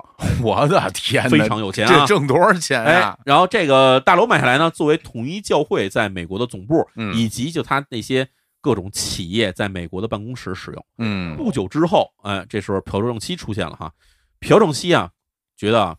统一教会从韩国挣走的钱太多了，嗯有点眼红，于是呢，在韩国宣布在全国统一取缔统一教会。呀，哎，跟这个文新明翻脸了。翻脸了啊，哎，为什么要翻脸？这时候咱说一下，朴正熙，咱别忘了。嗯他身边有一个很重要的人，哎嗯而这重要的人呢，并不是因为朴正熙出的名儿，嗯是因为朴槿惠出的名儿。嗯哎，这个人呢就叫做崔泰敏。哎呀，在这个一九七五年四月，也就是朴正熙宣布全国取缔统一教会之前，差不多有个一年左右时间的时候，嗯朴正熙在这时候啊，扶植了自己的宗教界的代理人崔泰敏，并且让这崔泰敏呢设立了一个叫做大韩救国宣教团的组织。对，然后这大韩救国宣教团的这个团长、名誉总裁就是他的女儿朴槿惠。嗯所以这个既然服了崔泰敏，我就不能留你文先明那。是所以呢，这边我就把文先明这条线给他斩断，直接说你是邪教，直接说你是邪教。嗯那这样一下，文先明突然就面临了一个祖国市场没了，嗯韩国市场消失了。嗯这样没办法，文先明只能把自己的所有希望全寄托在日本跟美国这两块大市场上。嗯，而这时候，其实文先明又面临一个问题，他之前在日本仰仗的势力是岸信介，岸信介这边儿这个势力基本已经抬不起头来了，而另外一边儿，他在美国那边呢，依靠大树是谁呢？尼克松嗯。而这时候，尼克松呢，因为水门事件下 台了，哎呀，曝光了， 两个政治保护伞同时消失。这时候，文先明迎来了他创建统一教会之来最大的一起危机。嗯哎，这时候咱得说后面一系列事件哈。从一九七六年年底开始，日本警视厅突然就开始对统一教会的这个信徒家里进行了走访，嗯而且呢，这时候他发现统一教会出售的就是之前说伊和制药嗯生产那高丽人参营养液，这上面它在包装上直接写说具有降血压、抗癌、护肝，然后增强这个免疫力等等功效，嗯，这个违反了日本的药事管理法。是其实中国也有这东西，就是你是保健品，你不能上面印这些东西。对，于是，在当时，日本已经宣布对高丽人参营养液实施禁售。嗯一九七七年一月，就刚转过头来一个月时间，韩国警方也动手了。韩国警方对伊和制药首尔工厂实施了突击搜索，嗯而且当场逮捕了所有工作人员。之后有二十名工作人员被警方起诉。同时，韩国警方进一步调查以后宣布，哈说伊和制药涉嫌逃税五十九亿韩元，于是对该工厂的五名高级管理人员进行追加起诉。哇，就这么着，等于是在韩国把这个高丽人参营养液这个摊点儿给给抄了，等于斩草除根了，斩草除根了。嗯又过了一个月，这个事情又回到日本，日本众议院预算委员会上面，社会党的这个秘书长叫做石桥正次，这时候他提出了一个议案，嗯说要求对统一教会日本分会的不法活动进行调查，并且取缔处分相关人员，禁止统一教会在日本进行传教。嗯，但是呢，这一议案当时被大藏大臣，就日本的所谓财政部长嗯福田赳夫给阻止了。他说啊，我们还需要进行深入调查。哦这福田赳夫咱之前提到过，他是岸信介的选出的接班人。哦哎，哦，对对对对，他没出来这时候说啊，这个咱们得再缓一缓，再调查一下啊。嗯没没选上那个首相，啊哎跑这儿结果了嗯他当时给推脱了之后，又过了两个月时间，在日本众议院的法务委员会上，这帮人开始说，我们要求福田赳夫大藏大臣，就是财务部长啊，对他和统一教会的关系进行说明，嗯嗯，考虑是否要对你进行弹劾。嗯哎，一周之后，东京法务局前往了日本统一教会的分部的总部，对统一教会这边日本高层呢进行了当面的质问，要求他们确认是否有强制他人入教的行为，嗯是否有限制教徒人身自由的情况，以及要求对这个统一教会每个月你不是上交一亿日元吗？这个钱干嘛使了？要对我们进行说明。嗯等于实行高压了吗？五月七号，文先明和十名保镖在纽约的这个叫巴德文理学院这边，表面说我们在进行观光，但其实呢，在私底下进行一些小范围的传教这过程之中，嗯结果突然被纽约警方以非法侵入他人领地之为名给进行了逮捕，就给他扣了，哇，等于美全世界都开始对他就动手美国那边也开始动手了，哎，哦然后这边你想，文先明这边肯定是面临各种的打压，同时呢，日本这边媒体也没有放过他。嗯哎，到了这个一九七七年的七月五号，早稻田大学的校长站出来揭露 说，文先明不是我们学校的大学毕 业生，他是我们学校夜校部的毕业生。哎呀，哎，他这个学历造假。好嘞，然后到了一九七八年，这会儿有一个重要事儿出来了，嗯美国众议院开始调查中情局与韩国情报局，就是 KCIA 嗯，是不是存在着秘密的资金渠道？结果发现了一起事件，史称为叫做“韩国门我哦这怎么说”。？哎，这个韩国门其实就是在水门事件之后，美国政界一起大的这个丑闻哈。嗯这个众议院调查委员会发现，自从一九六九年尼克松总统上任以来开始，嗯那时候尼克松呢其实是透露出一些他想要裁撤在东亚地区驻外美军的数量这么一个想法。对就当时其实住在韩国、住在日本是有大量美军的嗯啊。尼克松想说，我们。出了大量钱养这些军队，给这两个国家保持国防，然后同时反正还得考虑这两个国家的外交关系等等之类的。反正尼克松想的是，我们为了降低冷战的压力，为了让这个东亚地区的这个火药味儿没这么浓，嗯，干脆撤回点人来得了，想嗯裁军，他当时这么想的。嗯但是当时韩国害怕，嗯，为什么？日本这边还好说，嗯因为毕竟还有敌新队那边巡航保护是。韩国觉得美军要撤了的话，嗯，那我们可能 没两天，人家就把我们首尔又打下来了。那可不那么近，对，所以韩国当时想说，我们一定要阻止尼克松，不能让他撤军啊。嗯于是韩国的这个 KCIA 韩国中情局哈，通过在美国设立的诸多的这种基金会的渠道，将大量的资金输送到了美国，而且用这些钱对美国众议院和参议院的多名议员进行了收买，嗯，以此换得他们在裁撤驻韩美军的议案上投反对票。明白，嗯哎，而这些输送资金的这些基金渠道哈，通过这个众议院的调查委员会发现，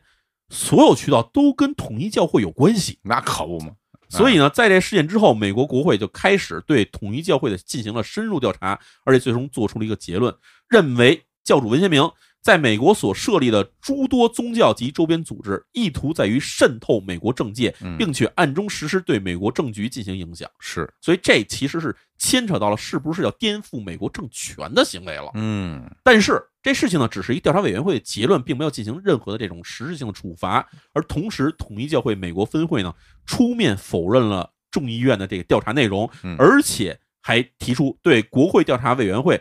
进行名誉损害的赔偿诉讼。就来诉讼吧啊啊，，两边吵起 来了，哎，吵起来了。干起来了，哎，就这样呢，其实说实在话，结果就是两边都互相撤军，是，就是没打起来。但是呢，全世界范围之内对于这个统一教会打压并没有停止。嗯到了一九八一年的时候，英国跟日本都分别宣布禁止教主文先明入境。到了一九八二年四月份的时候，欧共体那时候还不叫欧盟呢，叫对，欧欧嗯共体啊。体，欧共体开始研究如何限制统一教会在欧洲范围内的所有活动。哦，哇哎那时候都已经渗透到欧洲去了，所以在这样连续打压之下呢，哎，咱们要嗯说文先明这个人啊，还是有点倔脾气的。嗯哎，没有放弃，而是呢，转而进行了我们非常常见的一种操作，嗯，叫什么呢？就是改名换姓。嘿，哎，嗯改个名字。从一九八二年九月份开始，文先明就主动退出了一线舞台。原嗯先自己是站出来当什么教主嘛啊，教主、呃嗯救世主，对呃地上万民的神，他这么着出来。他现在退出了一线舞台，而是把自己的媳妇儿韩鹤子推上了前台，啊让他，到前面站上去了。嗯他首先呢就把这个遍布全球一共一百二十七个国家和地区的这种各种教会哈，嗯你想这时候已经分布非常广泛了，让这些教会呢一起把这个统一教会的名牌给摘了下来，嗯，同时把这些教会在各个国家进行了不同风格的装修，哦，然后还换上了各式各样的招牌，比如说心灵理疗会、幸福咨询中心、嗯，健康生活会馆啊，全换成这种名字。哇，，哎，这招挺阴的，那么多马甲啊，装修换了，牌子也换了，所以很多当地人不知道怎么回事，以为这家就是搬走了以后换了一新的新的人进来。对。对对对对，但是他进行的活动其实还是以前的进去以后，一方面传道，嗯，但是不是以传道为主了，是以什么为主呢？卖保健食品、嗯，卖红参营养液、卖养生杯、卖养生壶，这这还主要卖东西，嗯改传销了，你看，改，传销了。嗯而且呢，在这些原先教会的这些场地里面，一律不许出现统一教会的名字，也不许出现它的宣传材料，更不许出现统一教会的 logo，藏到所以后头就是去了，全藏到后面去了，嗯就是改成一卖货的点儿了。嗯然后到了一九八二年十月份，哎，这时候他还得给自己媳妇儿做事啊，于是呢，他安排了韩国的这个女性杂志，叫做《女院》哎，嗯这么一个女性杂志，相当于咱这边看起来什么什么芭莎时尚那种感觉的东哎西，哦，哎时尚杂志啊，哎，时尚杂志，哎，啊，刊发了一篇对于他夫人韩鹤子的专访，嗯叫做《微笑的双翼，紫色的仙鹤》，哎，嚯弄了好多他的媳妇儿特别的仙儿，特别的烟雾缭绕的照片，嗯，然后还说了一些这种特别励志的独立女性的这些明白文章啊，明白当然其实全是他妈编的啊。嗯同年呢，在这个韩国首尔，他还举办了有六千对夫妇参加的集体婚礼，并且这时候他举行的集体婚礼啊，不再像以前一样了，他以收取这个祝福费为理由，每个人收五十万韩元的费用。哎，这六千对五十万韩元呢，其实收上来就是基本上好几亿的钱了。我天，哎，就这样，这个变相敛财的手法哈、成功的帮助这个统一教会呢，熬过了那最艰难的几年。呃，的确，全世界各地都在打压他的同时呢，他发现，哎，我把明朝一藏起来，嗯我闷声发大财嗯也能挣着钱。而这个过程里面呢，文先明之前其实名声已经算岌岌可危了嗯，哎，这时候他就算是成功的洗白上岸了，哦，哎，没有这人了，感觉而且统一教会这事儿大家也不提了，以为没了呢，以为没了，以为他就哦对真的被打没了。对，以为没了呢，他这样其实做的，我觉得说啊，还挺聪明的。挺厉害的，全世界都打你的时候，你这人突然没了，嗯，并不代表说是把你打死了，而是你藏起来了，对，这事儿可太危险了。变身了，嗯变身了嗯而这一时期呢，其实文先明一方面还是等于是靠蒙骗大众方式在挣钱，同时他也没有放松对自己的一个教徒的这种洗脑控制。在这一九八四年一月二号的时候，文先明的二儿子啊文兴进在这个美国呢驾车出车祸撞死了，哦，哎，撞在了一个大卡车上面，人就没了。嗯第二天，一九八四年一月三号，文先明就宣布哈，这个文兴进成为了他派往灵界的全权大使。这人简直疯了，然后他还说：“我为什么要把我的亲儿子送到灵界当全权大使呢？嗯是因为你们这些信徒的信仰心不够，你们没有做到我想让你们做的事情，所以我只能派他前往灵界，为这些信徒为你们铺路修道，给嗯你们敞开以后的道路。哎呀， PUA 大家了开这始。不择手段了，有哎点这是亲儿子，这更可怕的是，啊过了没有一个月时间，文先明再次提出，他不是之前有一亲信，就是韩国 KCA 派往美国那个嗯，朴普熙吗朴？普熙，哎啊他让朴普熙的女儿，二十一岁女儿，以冥婚的形式嫁给了自己死去的儿子文兴进。啊，哎，阴阳两隔，让活人嫁死人，天哪，太恶心了，这个这听着就非常邪了啊，！非常邪，非常邪了！啊哎，在一九八四年七月二十号，美国康涅狄格州啊，这是一个非常有意思的州啊，以逃税罪名判处文先明入狱十八个月，并处两万五千美金罚款。嗯哎，转过年来到一九八五年，美国总统里根开始了第二任任期。嗯啊，这时候已经不是之前的那个好说话的尼克松了，嗯已经是铁腕里根啊、铁腕里根了啊。嗯里根第二任任期刚刚开始不久，结果突然爆出了一起丑闻。嗯丑闻是什么呢？是这众议院突然发现哈，里根曾经秘密下令，一方面、啊、通过地下渠道对伊朗出售武器，嗯，但是对于我们现在这世界来说是不可想象，美国对伊朗出售武 器。哈，在那时候，伊朗跟美国关系是非常近的。嗯啊，，美国向伊朗通过地下渠道偷偷出售武器的同时，还对尼加拉瓜的反政府武装提供资金。嗯，你知道尼加拉瓜这个地方其实非常的命运多舛哈对。后来这反政府武装就是把这个政府推翻了以后，对建立一个非常亲美的傀儡政权。是，所以这些事情在当时美国众议院这边其实都是丑闻嘛，因为你这都不是官方进行的事情嘛。嗯所以呢，丑闻一旦爆出来以后，里根当时其实是有很尴尬的。但这时候文先明突然觉得，哟，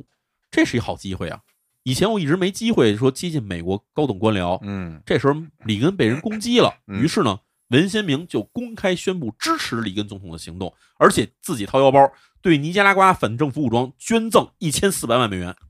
说捐就捐。哎呀，他觉得，哎呀，对吧？你支持他们，我也支持他们；你给他们捐钱，我也给他们捐钱。而且我还跟你说，以后你的钱不好捐的话，你从我这儿我给你捐 过去。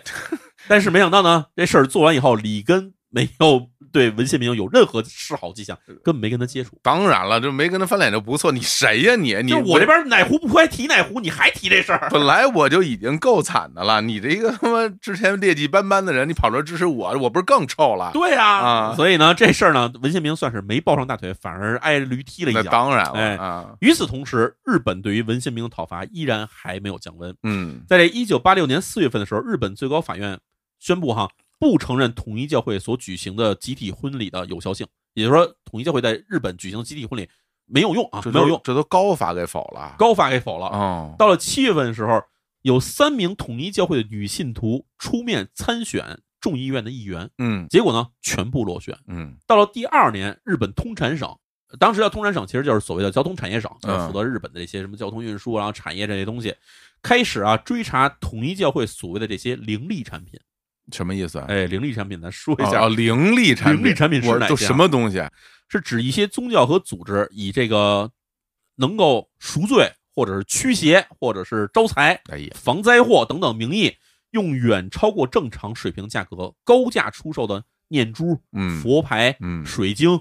什么零食啊，还有什么这个法器、嗯，塑像，还有宗教画像，卖这些东西的。哦，这些东西呢，在日本哈、最开始就是由统一教会所发明出来的。哦统一教会卖了一大堆这种东西，什么什么这个什么教主开过光的手串儿嗯，啊，教主开过光的这个佛牌 儿，十万日元，哎哎，受骗人数在日本达到了三点二万人，哇，虽然听起来不是特别大，但是嗯受骗总额达到一千二百三十七亿 日元，这基本上赶上了好几个小国的全年的国内生产总值了。太多了，呃，在一九八六年的时候，日本媒体对此大家报道之后啊，日本媒体说，哎，这种灵力产品全是骗人的，不要信，什么开光、什么教主保佑，全是假的。嗯然后呢灵力产品的贩卖呢，在日本甚至全亚洲呢，都出现了大量的模仿嗯，啊、很多地 方都开始哎呀纷纷模仿。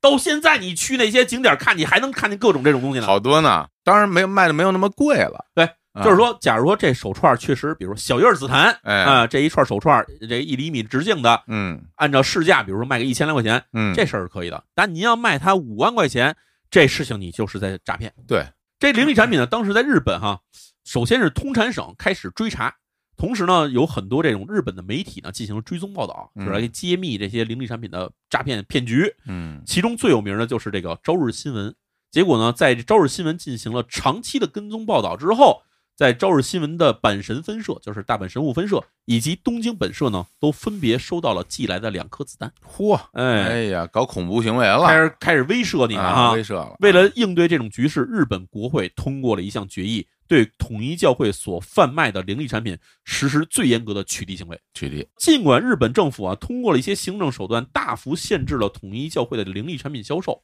但是啊，作为教团的这一大收入来源，这时候其实文贤明他之前不是说让日本分部每个月上供一亿日元吗？嗯其实这时候已经把这数字提到了三亿日元，每个月要交三亿日元。嗯那，这些人更得去拼命卖东西了。还得跑赢通胀，你啊，看他咱啊，你想之前咱说那个红参这玩意儿是不让卖哎了，对呃然后呢，你要指着卖保温杯、保温壶卖出每个月三亿日元也太难了，所嗯以他们很多的东西都是卖什么这种，这个教主用的水晶石，教主卖带过的翡翠，哦嗯啊教主的手串，嗯全卖这种东西，所以这些东西不是也不让卖了，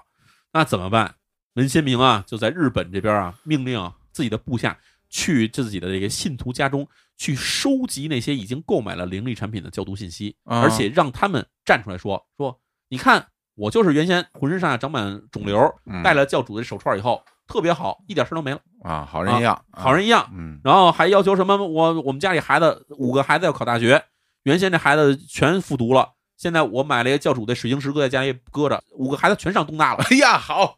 太有反用正了，就是让啊，找了一批这样的人，嗯，让他们出来来说明说这个灵力产品不是骗人的嗯，真的有灵力保佑自己。哎，而且呢，统一教会啊也对日本政府啊做出抗议，说你们让媒体大幅报道了，说那些购买灵力产品认为他们自己被骗了的人，这些声音你都报道了。那么公平起见，你也应该让这些买了灵力产品结果真的受到保佑的人站出来，让他们声音被大家听见啊。嗯就是你应该报道我们这些声音啊。呃，日本政府呢未予任何的回应，嗯，不理他了，那不是废话吗？ 那那当然不回应了啊，不为回应了。嗯，那这时候你想哈，文先明哈，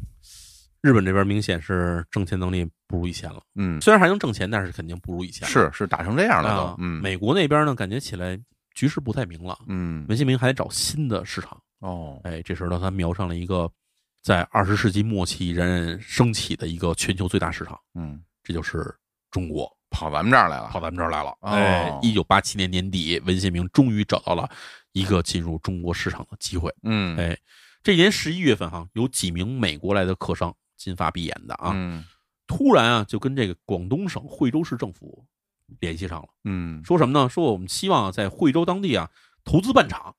这个咱得说一下惠州，那惠州我相信好多朋友都可能没去过啊。哎呃活动去过吗？我去过惠州，什么印象？啊哎呀，遍地是工厂 毕竟啊这是现在的样子。啊，对，咱得先说一下嗯惠州呢，咱不算咱海边上那海风陆风那一块儿，嗯其实惠州大部分其实是在嗯丘陵里的，海丰陆丰没没去过， 啊就就是它啊这个城市呢也离这个所谓的珠江三角洲这个地区哈，什么嗯广州、佛山、深圳是这地方稍微远一点，对，它是有点靠内陆的位置上的。嗯这地方哈、其实啊，以前是一直觉得啊，我们这虽然改革开放了，广东如此的对吧发达，但是惠州一直没占到什么好的机会。啊那时候是八几年，哎，嗯八嗯几年，而且呢，交通也不发达，对因为那时候还没有什么那种高速公路修好，什么都没有，对，所以来这儿投资的外商不多。嗯结果呢，这时候一听说有美国的外商来这儿想开厂的，当地政府就很重视，马上就接见了这几名美国客商。这美国客商当面一说，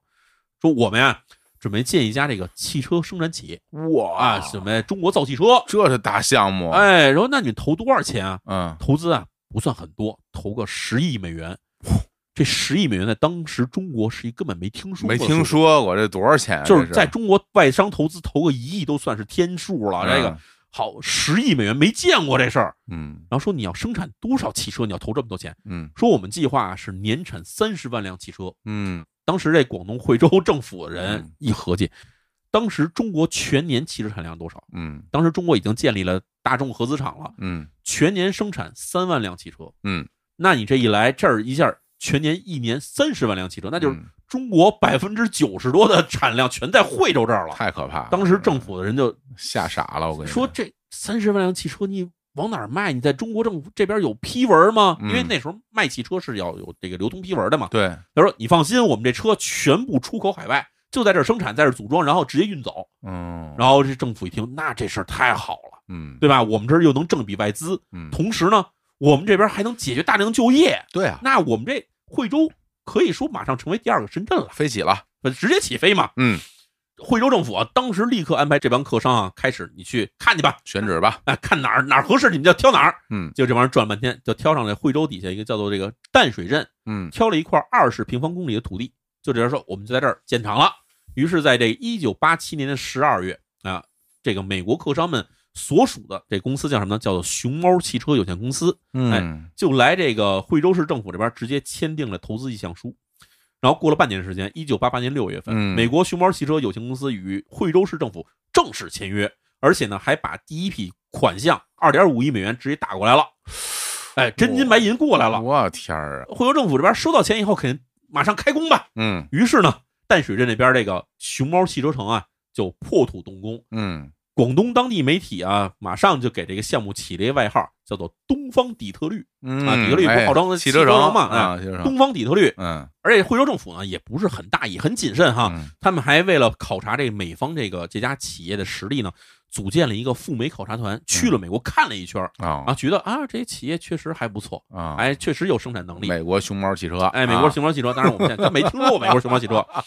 呃，而且惠州政府派去这帮人呢，我也觉得可能对美国的了解不是很嗯深，那可不，所以可能这帮人是被这帮美国客商哈嗯拉去了某个厂子看了一圈儿等等之类。嗯所以呢，惠州政府这边等于是加紧催让工程完工，赶快交付。然后那边还催着说，这美国那边我们这个厂房也好了，你边那个流水线是不是开始往这边运了？两边就开始勾这事儿了吗？嗯到了一九八九年十月份的时候，新厂房基建工程马上结束，准备封顶了。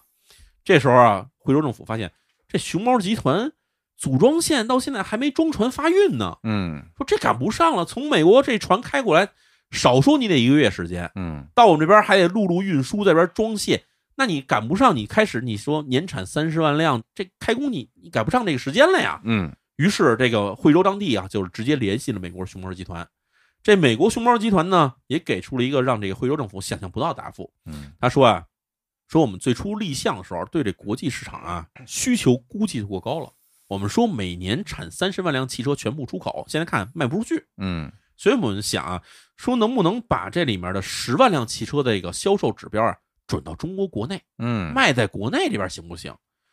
但是这个惠州政府说这个不行，为什么不行呢？说第一，你这立项的时候是出口项目，哦对，出口项目不能转成内销。嗯你要在中国国内卖汽车呢，你必须得首先得通过什么呢？通过这个发改委嗯批准你在国内卖汽车。同时，你还通过什么工业部啊等等这些地方的批文，你这东西才能在中国进行销售。不对然的话，你这边生产东西是不能在中国卖的。你要是说现在跟我说说把这十万辆汽车在中国这边卖的话，我们等于帮着你去绕过了国家重重审批，去帮你走了这捷径，这事儿是我们担不了责任的。所以你必须三十万辆汽车，嗯假如你卖不掉，你可以在这边减产，嗯，你把你这三十万辆汽车呢减到二十万辆汽车，但是你还是要往国外卖。明白。结果呢，熊猫汽车这边说啊，不行，我们得让一部分资金啊迅速回笼，嗯不然的话，我们减产以后啊，投资的资金啊收不回来。所以两边呢，等于是在这事儿上就僵住了，嗯僵住了。从这个一九八九年十月一直拖到了什么时候呢？一直拖到了一九九一年。哇哎，两边是停手了，但是民间没停手。嗯为什么呢？因为民间早就听说了这个东方底特律这事儿了。哎哎，结果呢，还一听说十亿美金投资，有大量的民间游资就全涌入惠州了。嗯到这儿第一件事儿，先炒房地产，哎，直接把当地当地那时候房价好像不到两百块钱人民币一平米我啊，估计啊推到了什么地步呢？推到了一万多一平米。啊，这个数字直到了 二零零八年左右时候都没回来。 我的天哪！哎，推到了这天价之后，你还想这个淡水镇这边原先其实有一小镇子没有多少人口，嗯嗯嗯，但是你想，你说要造一个三十万辆汽车年产的这么一企业，肯定有大量招工啊。于是好多等待招工的这个流动人口一下呜全进了这个这镇子上了。嗯房子是肯定不够住的，那这帮人可以搭窝棚。嗯，但是你同时还得想，这帮人来了以后，他得解决吃吧，对，还得解决消费，衣食住行啊衣，食住行全得解决。那对，当地政府这时候就僵住了，嗯，这边咱涌入了得有小二十万的流民，哇，这些人咱们怎么办？咱们是给他们安置房吗？盖完安置房，你还得给他盖银行、盖医院。咱们现在没有这钱盖这东西。咱们要是从咱政府这预算拿出钱来，就是盖这些基础设施建设的话，嗯，那最后这项目要黄了，这些人留不住，咱盖东西不就全白盖了吗？是啊，这时候政府就很犯难，然后也没办法，于是惠州市当地政府呢就把这事情上报中央了。啊，你早该， 上报之后啊，结果啊，中央在这个一九九一年做出批示啊，嗯说这个惠州这边的这个熊猫汽车城这个项目呢，立刻下马停止，嗯不干了。嗯他们不给钱，咱们就不干。嗯哎，结果呢，在一九九一年年中的时候呢，惠州市淡水镇那个熊猫汽车城呢项目就彻底宣告结束了，嗯啊，终止了。在当地呢，留下了大量的这个临建房跟烂尾楼，嗯，没人住了嘛，你这没、是啊没项目，是啊谁得趴这儿待着呀？对，这时候咱也说，那这感觉起来就是惠州市政府等于是被这个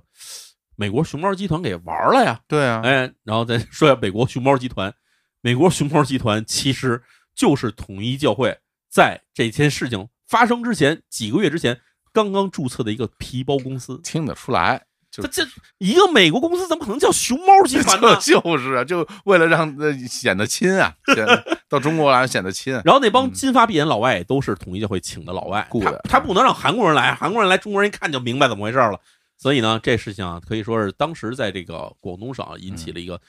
不小的骚乱。嗯嗯，那么统一教会在中国惠州这次不成功的投资的行为呢，其实他们图的是什么？哎，对啊，因为他们也花了不少钱呀，他跟们还这哎儿花了二点五亿美元呢。对啊，那为什么呢？嗯第一，他们想的是啊，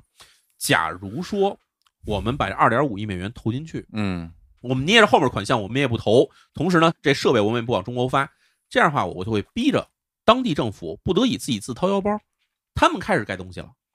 他们一旦开始盖，那么我们再一点一点把这资金投进去，嗯，这样的话，到时候我们假如说宣布我们不干了，撤资了，地方政府肯定不愿意让这项目黄，是他，得反过来求我们。嗯求我们的话，那到那时候我们的很多条件好谈了，嗯，比如把这些汽车卖给中国呀，或者怎么怎么样。明白啊，这个是当时统一教会，包括文新明在内的，其实他自己的这种想法。如意算盘，哎哎，假如说这条路走不通，那文新明觉得自己也不亏，为什么呢？他可以通过这方式呢，开始跟中国的地方政府打交道，啊可以，帮他建立初步的地方上的关系。嗯，文新明毕竟还是想说，我要把这个自己的爪牙伸向中国，要在嗯中国挣钱，要在中国人民也去买我的这个红参营养液，哎呀，哎，嗯买这个什么什么零零食呃，对，哎哎买我这个这个手串儿手串啊，啊，啊买 对，所以他想的是这些东西，他想说别的不成，反正我先花个敲门砖，嗯对吧？投石问路，我先看这这水有多深啊，看得出来他真是有钱啊，哎，而且呢。他这次跟中国政府的接触之后，他明白说，要是想真的打开中国市场，不能通过小规模跟地方政府合作，因为嗯地方政府在决策上面还是有大量的被掣肘的地方的。对啊，他觉得是必须要搞定中国上层的大人物才行。啊，哎，他想，我还得找机会。于是，在一九九一年十一月底，文先明呢再次联络之前广东省惠州市那边的那个渠道，跟这人联系呢，安排他秘密来到了中国北京。这事情中国政府都不知道，文先明自己来了一个人跑到中国北京来了。啊，到北京首都机场下飞机之后，马上坐飞机再次从北京飞往平壤，啊直，接跑北朝鲜去了。这图什么呀？这是他其实，在那时候已经跟金日成总书记约好了要见面会谈了。哦，，哎，当时文先明跟这个金日成总书记两个人见面会谈了一共一周时间，而两个人谈的内容的结果哈，通过北朝鲜公布出来的决议哈，嗯，说是文先明宣布对北朝鲜进行三十五亿美元的投资，嚯，这跟惠州那事儿听起来就特别像。嗯，但是呢，文先明也提出几个事儿。第一呢，在投资之外，要让这个北朝鲜这边儿同意他在北朝鲜建立教会，同时呢，同意文先明在北朝鲜的这个首都平壤建设一家酒店，并且获得他的经营权。哦，哎，十二月七号，文先明从平壤回到了北京，并且在北京发表了声明，说。嗯我之前提出了圣共思想、圣共主义，他不是有一个什么国际圣共哎，联合会吗对对对，这个并不是要抹杀共产主义思想，而是要与共产主义相共存，共同拯救人类的思想。这也得去，话两边说，两边漂亮。啊说，说啊哎然后这个韩国当局这边其实对文先明这突然访问北朝鲜这事儿呢，感觉到非常尴尬。为什么？因为啊，这文先明去北朝鲜时候打的不是自己个人旗号，打的是南朝鲜的旗号，打的是啊，打的是韩国政府官方的旗号去的北朝鲜。哦而且，呢，他还说自己啊是一个普普通通的盼望祖国统一的韩国人。哎，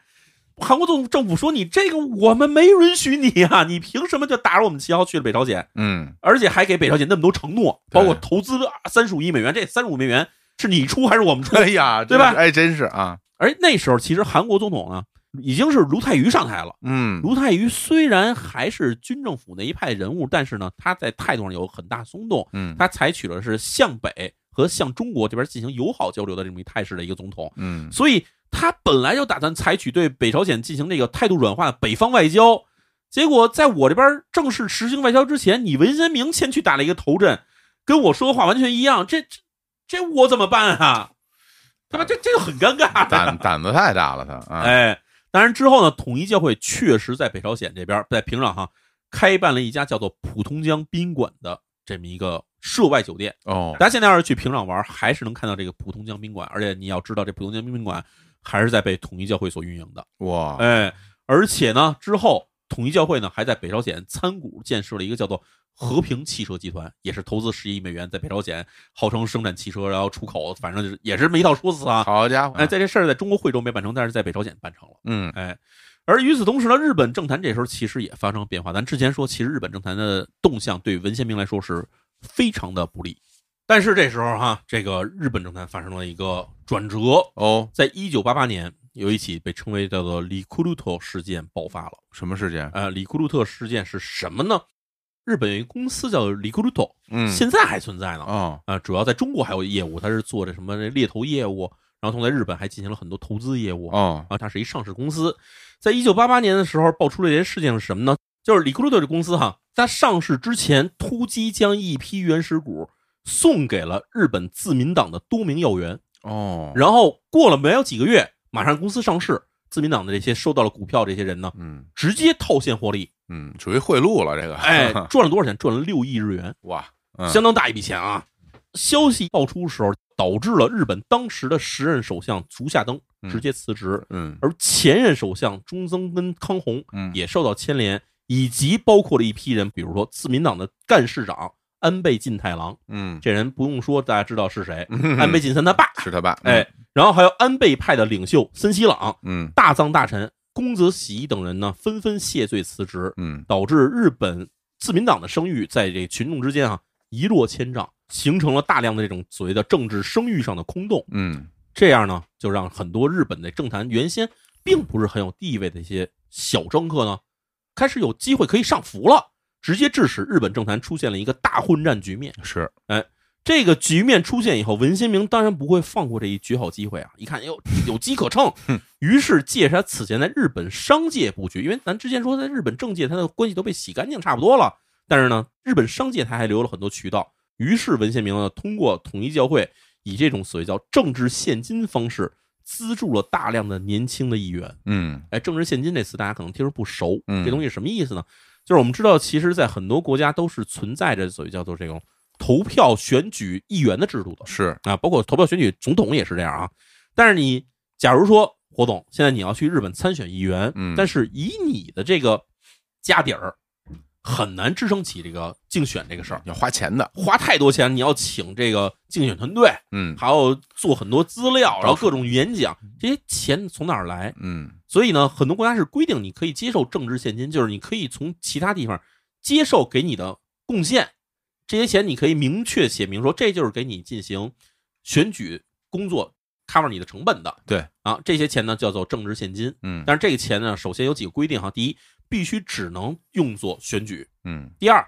谁给你的钱，这个东西必须公布出来，嗯这是为了保证你不是偷偷收黑钱。嗯所以这个文先明通过自己这个统一教会在日本的诸多渠道，他把这钱从自己教会里散出去，然后再从这些渠道里面明面上全捐给了这些年轻议员，让这些年轻议员呢可以去负担自己的竞选成本，嗯但是他们就可以选上了。而提出的名义呢，用之前刚刚洗白的那个叫所谓叫圣共联合会的名义，哦，哎，怎么洗白？他不就说我圣共不是要消灭啊共产主对义，对对对，我是要对跟他们携手建立啊，嗯就这么着，他用这个圣共联合会名义啊，资助了一批这种想要当选议员的这些这所谓竞争者嗯啊，给这些人呢提供资金。于是到了一九九三年的日本参众两院的选举啊，经常去日本有时候你会看路边上有一大堆大牌子，对上面贴一堆人的照片，对对这对就是参众两院进行选举啊。参议院跟众议院加起来一共有多少席位呢？一共是七百六十个席位。嗯这里面一共有八十一人都是由这个圣共推进联合会推上来的这种议员。这这比例是不是有点太高了？百分之 十，超过百分之太十。多了啊，但是这数字并不是到此为止了。哦到了一九九四年，七百六十个议员席位里面，一百五十人都是通过圣共推进联合会选上来的。所以所以说这个是一个很危险的事情。哎，对啊，圣共推进联合会背后就是统一教会啊。对啊，也就是说，日本在一九九四年时候，上下两院有大约五分之一的议员背后都是统一教会。非常可怕了，而且是一个由这么一个韩国人，而你想，这些议员他们可能所属党派是不同的，啊他可能不是全是自民党的，嗯，什么党都有，社会党、公民党可能都有，但是呢，他们无一例外都拿了统一教会的钱，哎呀，嗯而且呢，这些新选上来的议员，他们没当议员之前，那统一教会对他们来说是他们的保护伞，但是他们一旦选上来以后，他们就变成了统一教会的保护伞。对，尽管说这个文先明不像他之前似的跟日本什么首相这些人打的关系那么近，但是这时候他已经掌握了日本五分之一的国会，那他这就是一隐形的国王了，在相当程度上可以影响日本国会决议了。对，哪个东西他想推进，哪个东西他想否决，他都可以插手了。而且你说这时候他改变了一个策略，嗯原来他找那种权力大的人，找头儿找一两个，对现在他呃广广撒撒网，网对，到处开花，而且日本这个参众两院议员那个选举是很频繁的，嗯两年四年就换一届。嗯他现在投下的这些人里面，有一些人是没选上的，嗯那可能在下一届他还可以再参选。他只要一直拿着你的钱的话，他永远是成为你的种子。对，而且你万一这些人以后指不定做到什么样的程度呢？没错，对哎咱嗯们要在后面讲的能知，你就知道什么人做到什么程度了啊。 好嘞哎，，这样一来，这个文先明就成为了日本朝野各党不能忽视的一股力量。哎是，他虽然没有组党派，但是谁都不敢小看他了。嗯，而这时候，咱得说回来，文先明之前不是把这韩鹤子给推到了台面上吗？啊啊把他自己媳妇儿推上去了吗？哎，这时候韩鹤子也找到了敛财的路子。哎，这是什么路子呢？安排国际婚姻。哦，哎，首先，韩鹤子在一九九二年的时候创立了一个联合会，叫做世界和平女性联合会。大家注意这名字，啊听起来都特别正面就词啊，而且名儿都特大，又大，又感觉这东西好像听着很正常。哎，特好，他从来不说什么世界圣灵女性哎联合会，哎，他不说错，世界和平女性联合会，嗯随后就以这个世界和平女性联合会会长的名义呢，在世界内之内开始了巡回讲演，讲的内容是理想世界的主角是女性嗯和世界和平不能缺少女性的力量。嗯，这种题目你现在拿出来看，就政治非常正确的题目啊。当然了，但是你得明白，他做这些事情其实背后都是有他自己非常肮脏的目的的。嗯哎，之后呢，他就开始在这个韩国首尔安排教徒的集体结婚仪式，而且它跟之前这个文先明做那一年几十对儿这种东西不一样了，每一年都有超过五千对儿教徒在他指引下在教会内部举行婚礼。哇，在一九九三年的时候，韩鹤子跑往美国，在美国四十四个城市里面进行了圣父、圣母和契约时代的演讲。这演讲内容是说，他宣称啊，文先明就是这个时代的圣父，而自己韩鹤子就是这个时代的圣母。所有教徒在入教的时候，与圣父、圣母都签订了前往天国的契约，因此应当遵守契约，尽心尽力的为教会所服务。哎，进行这种演讲之后，他又前往了日本、韩国、俄罗斯、意大利等国，进行了持续长达一年时间的巡回演讲。就感觉其实他们用这些招儿啊，想起来真的都挺，哎呀，让人挺不舒适的。因为你看他他做这个事儿，比如说他从婚姻这个角度先开始入手，那人家这对儿家庭就是成为他的这个非常忠实的信众了。然后之后他们的孩子，对吧？然后等于就是从根儿上就要弄新的，他是要几代几代人的捆绑在对，要同一捆教会上绑，要捆绑。嗯他这个挺歹毒的，我觉得非常歹毒。嗯而嗯且你现在听啊嗯，韩鹤子在一九九四年一月份的时候，只是一千六百名日本女性信徒前往韩国济州岛。到了济州岛之后，他还说要接受教主文先明的直接教诲，嗯，哎，直接给他们讲教。吓人，结果在这一千六百名女性到达了济州岛的当天晚上，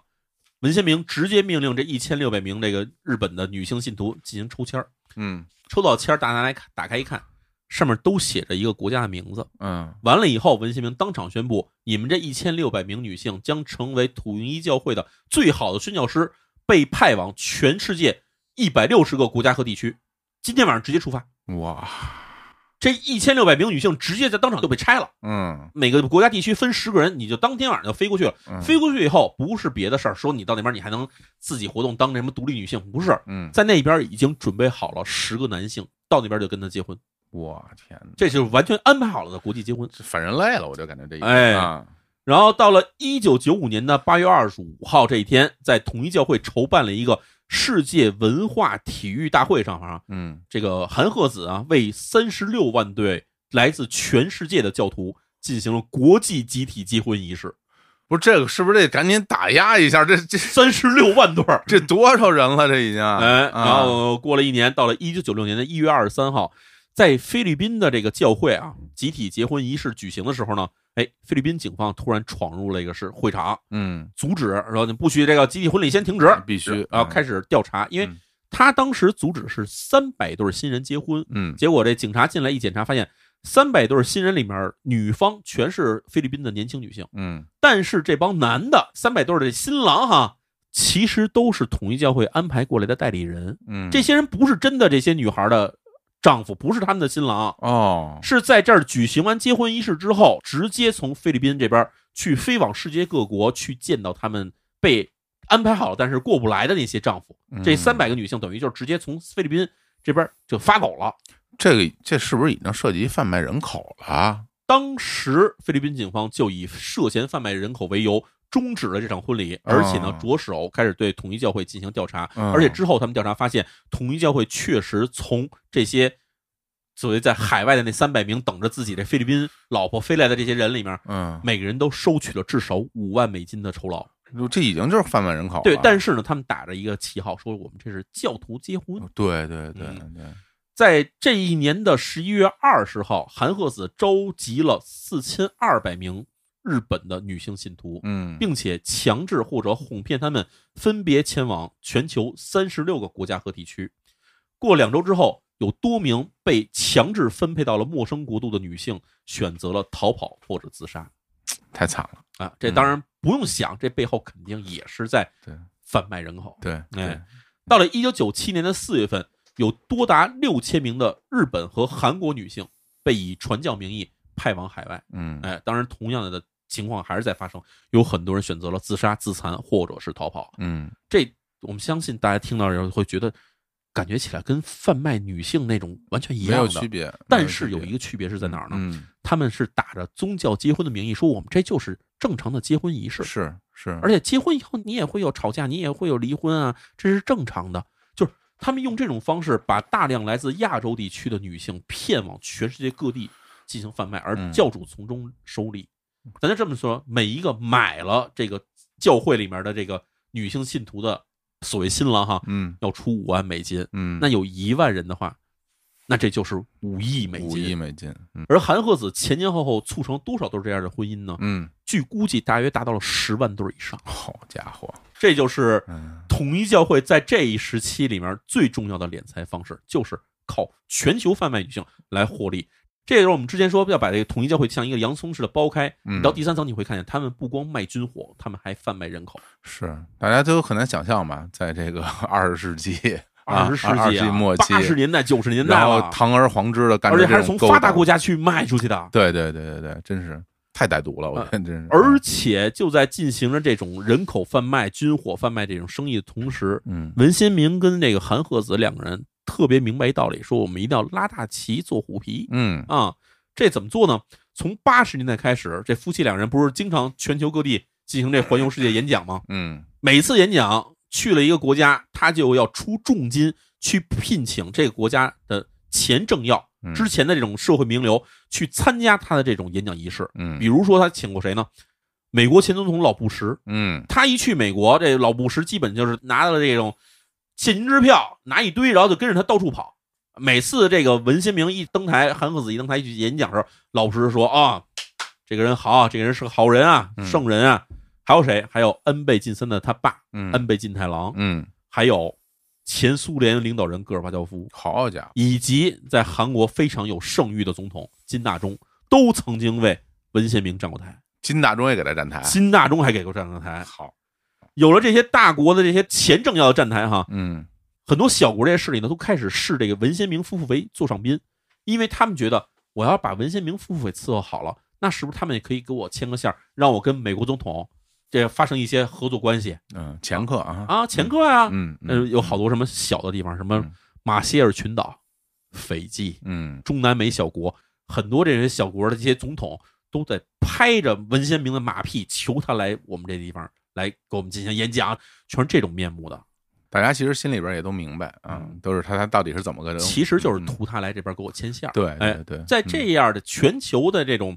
可以说，我觉得就是一些这种退休政客哈，不要脸嗯啊，不要脸，真的是出卖灵魂哈。嗯在这种风气之下呢，还是有一些国家呢，坚定的在反对这个统一教会，嗯而且是在国内呢，就直接将这个统一教会宣布为邪教。嗯这几个国家哈，比如说法国、嗯德国、比利时以及中国，嗯哎，都是宣布统一教会，这就是个邪教。嗯啊，别在我们这儿瞎折腾嗯啊。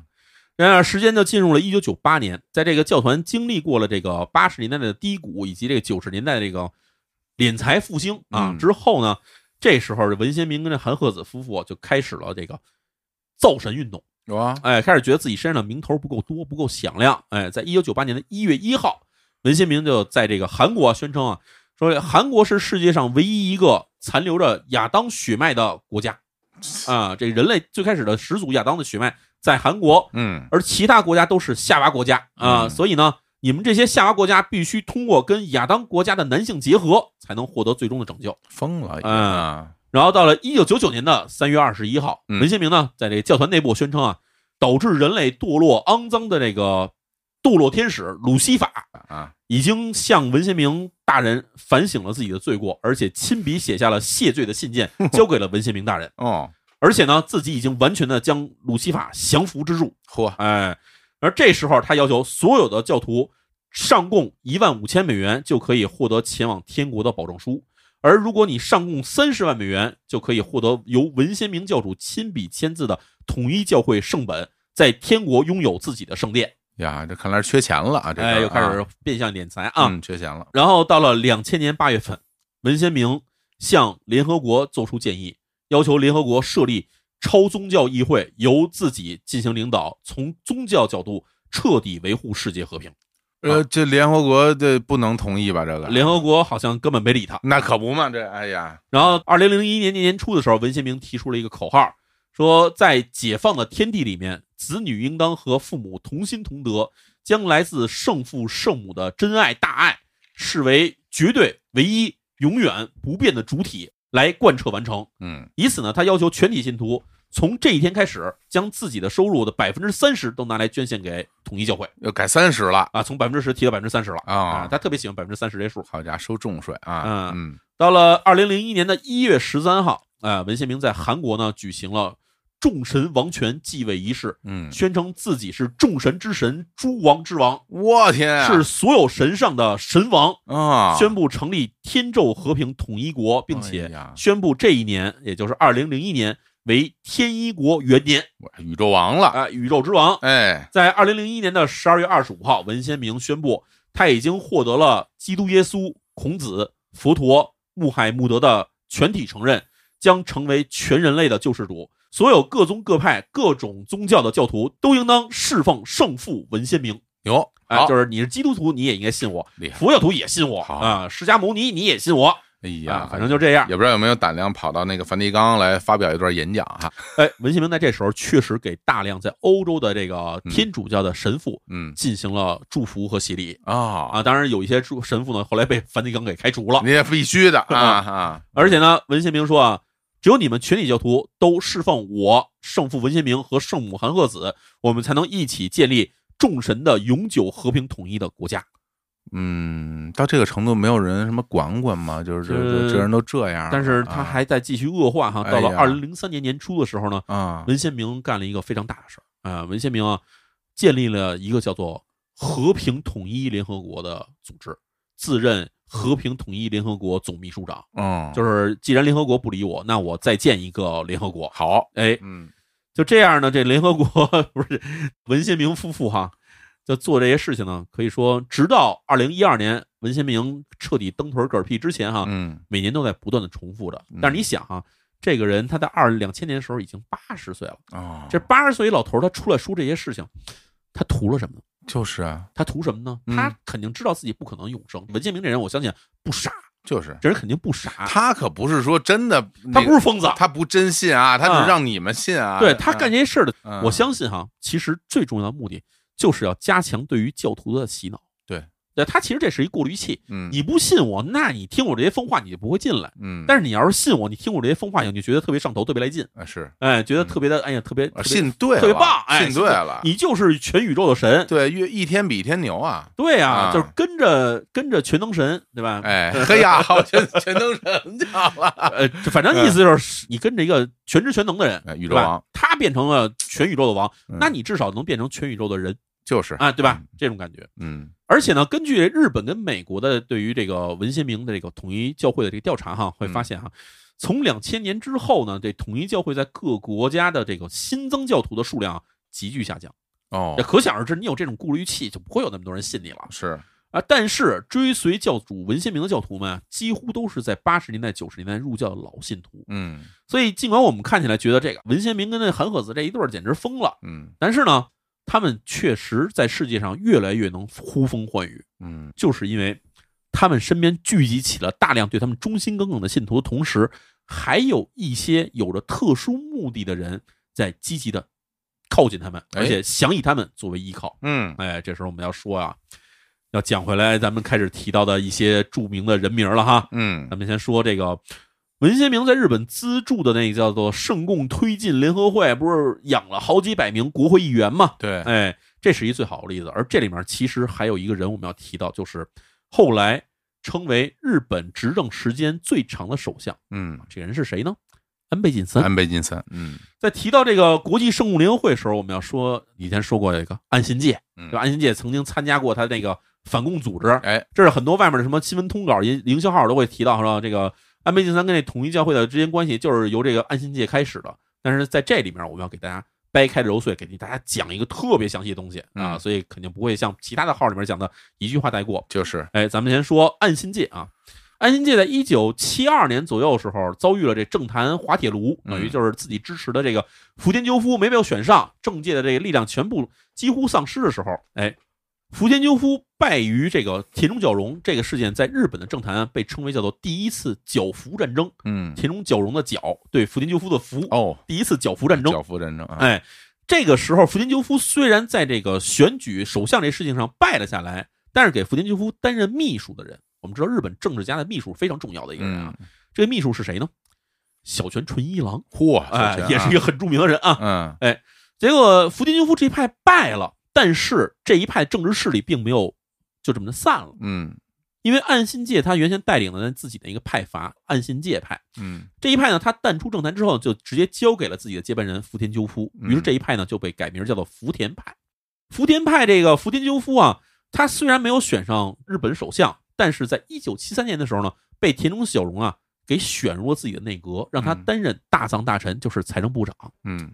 结果过了几年，到了一九七六年，突然出了一件事儿，就是所谓洛克希德贿赂案。嗯，哎，这个案件其实可以说是日本政坛上，不光日本政坛，包括德国、美国政坛都是一个很大的事件。是，啊，这个事件其实有机会再给大家讲吧。嗯简单来说，就是一个这个航空公司啊，对对对，洛克对希对德嗯，给很多人塞了黑钱，塞钱啊，让他们从政府采购自己公司的飞机，对就这么一个事儿。买飞机的事儿，哎，对，结果这个事情在日本爆发的时候呢，受到牵连的主要人物全是来自田中角荣的手下势力，嗯因为田中角荣自己包括手底下人全收了洛克希德公司的钱。这样，田中角荣势力遭到了空前打击之后，直接田中角荣不就退出政坛吗？是，一下出现了一个很大的权力真空，突然让这个福田赳夫得到了机会，然后福田赳夫以极其微弱的优势，在一九七六年胜利的赢得了日本首相的席位，嗯哎，拿到了日本首相地位。但是田中角荣这一派呢，只能说是暂避锋芒，嗯田中角荣不能出面，但是这些人还存在，而且还继续准备跟这个福田赳夫继续对抗。嗯于是，在一九七八年首相换任选举的时候呢，田中赳夫这一派觉得我们是不是又可以当选了？嗯因为反正田中角荣已经下台了，田中角荣这会儿已经是要被调查，可能要被判刑的人了。是啊，这时候我们没有竞争对手了。结果没想到啊，这时候有一个没什么名气，突然站出来想要竞争这个首相席位的一个人，叫做大平正方。嗯，这个人啊，跟谁都不亲近，没有什么背景，哦，但是田中角荣这一派人呢，觉得我们再怎么着也不能支持福田赳夫，于是把所有票全投给了大平正方。嗯结果大平正方直接翻案，就一九七八年上台当了日本首相了。 他当了四年，到了一九八二年的时候，日本再次首相换任。这时候，自民党又站出来几个候选人，嗯一个人呢是这个福田赳夫这一派支持的人，叫做嗯安倍晋太郎，嗯哎、安倍晋三他爸。另外一个人呢是这个同样没有任何派阀、没有任何属性的一个叫做中曾根康弘的人。啊，中曾康弘，嗯哎嗯结果没想到，这个没有派阀的中村康弘爆出一个大冷门儿，以压倒性的优势干翻了这个安倍晋太 郎，直接拿下了日本首相位子。越吃，这得票率当时惨到什么程度？说安倍晋太郎得票率可能不足百分之十。哎呀，然后当时给安倍晋太郎担任秘书的人嗯是小泉纯一郎。啊小泉纯一郎因为这次拜任的时候，直接大骂安倍晋太郎嗯，说你这个 废物。呃结果呢，等于是福田这一派人又错过了一轮儿，太惨了，哎，嗯然后这中曾跟康弘上台就更有意思了，嗯因为什么？他没有任何的所属派系，嗯因为日本这个自民党这一个党内肯定不可能大家所有的党员的想法都是同样的，对，他肯定会有各种政治纲领上的分歧，嗯有外交态度上的分歧。那当时其实日本政坛上来说，田中角荣这一派，包括田中角荣附庸的那些小派别，他们在外交上呢是亲华的，嗯他们是希望跟中国搞好关系的，嗯同时在政治上呢偏向于改革，等于是一个在日本里面可以说是自民党的一个偏左的派别。是，而福田赳夫，也就是往上倒岸信介，嗯然后什么安倍晋太郎这一派呢，外交上是首先排共亲美嗯，政治上是偏向保守的，而自民党的右派，对，到现在也是啊，到现在也到是。现在也是，在这个福田赳夫这时候连续几任都没选上以后，也淡出政坛，没办嗯法，这一派别的领导位子呢，就交给了安倍晋太郎。是，就是说安倍晋太郎，现在你可以开始跟这个认上这个中曾根康弘，嗯你们开始在想后面怎么办了。结果中曾根康弘上台建立内阁之后呢，让这个安倍晋太郎担任了这个外务大臣。嗯，为什么让他当外务大臣呢？他岳父是岸信介，嗯岸信介这一派人一直都是走洋务派过来的，是，所以他们在外国的这种人际的关系啊还是比较通的。嗯于是让安倍晋太郎当了外务大臣，也就是所谓外交部长。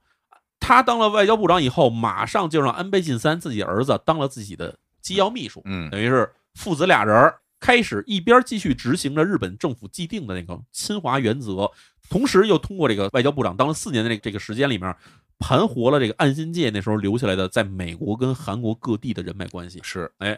这个时候，其实安倍晋太郎就想了一个事儿：只要一改选，我就翻身。嗯我翻身上来以后，那我就马上就跟中国拜拜，我要跟美国一条心。嗯结果中村康弘在退任之前，到了一九八七年十月份的时候，中村康弘这个人也很牛，自始至终他不占任何派别，嗯所以呢，等他要退任的时候，所有派别都来问他说：“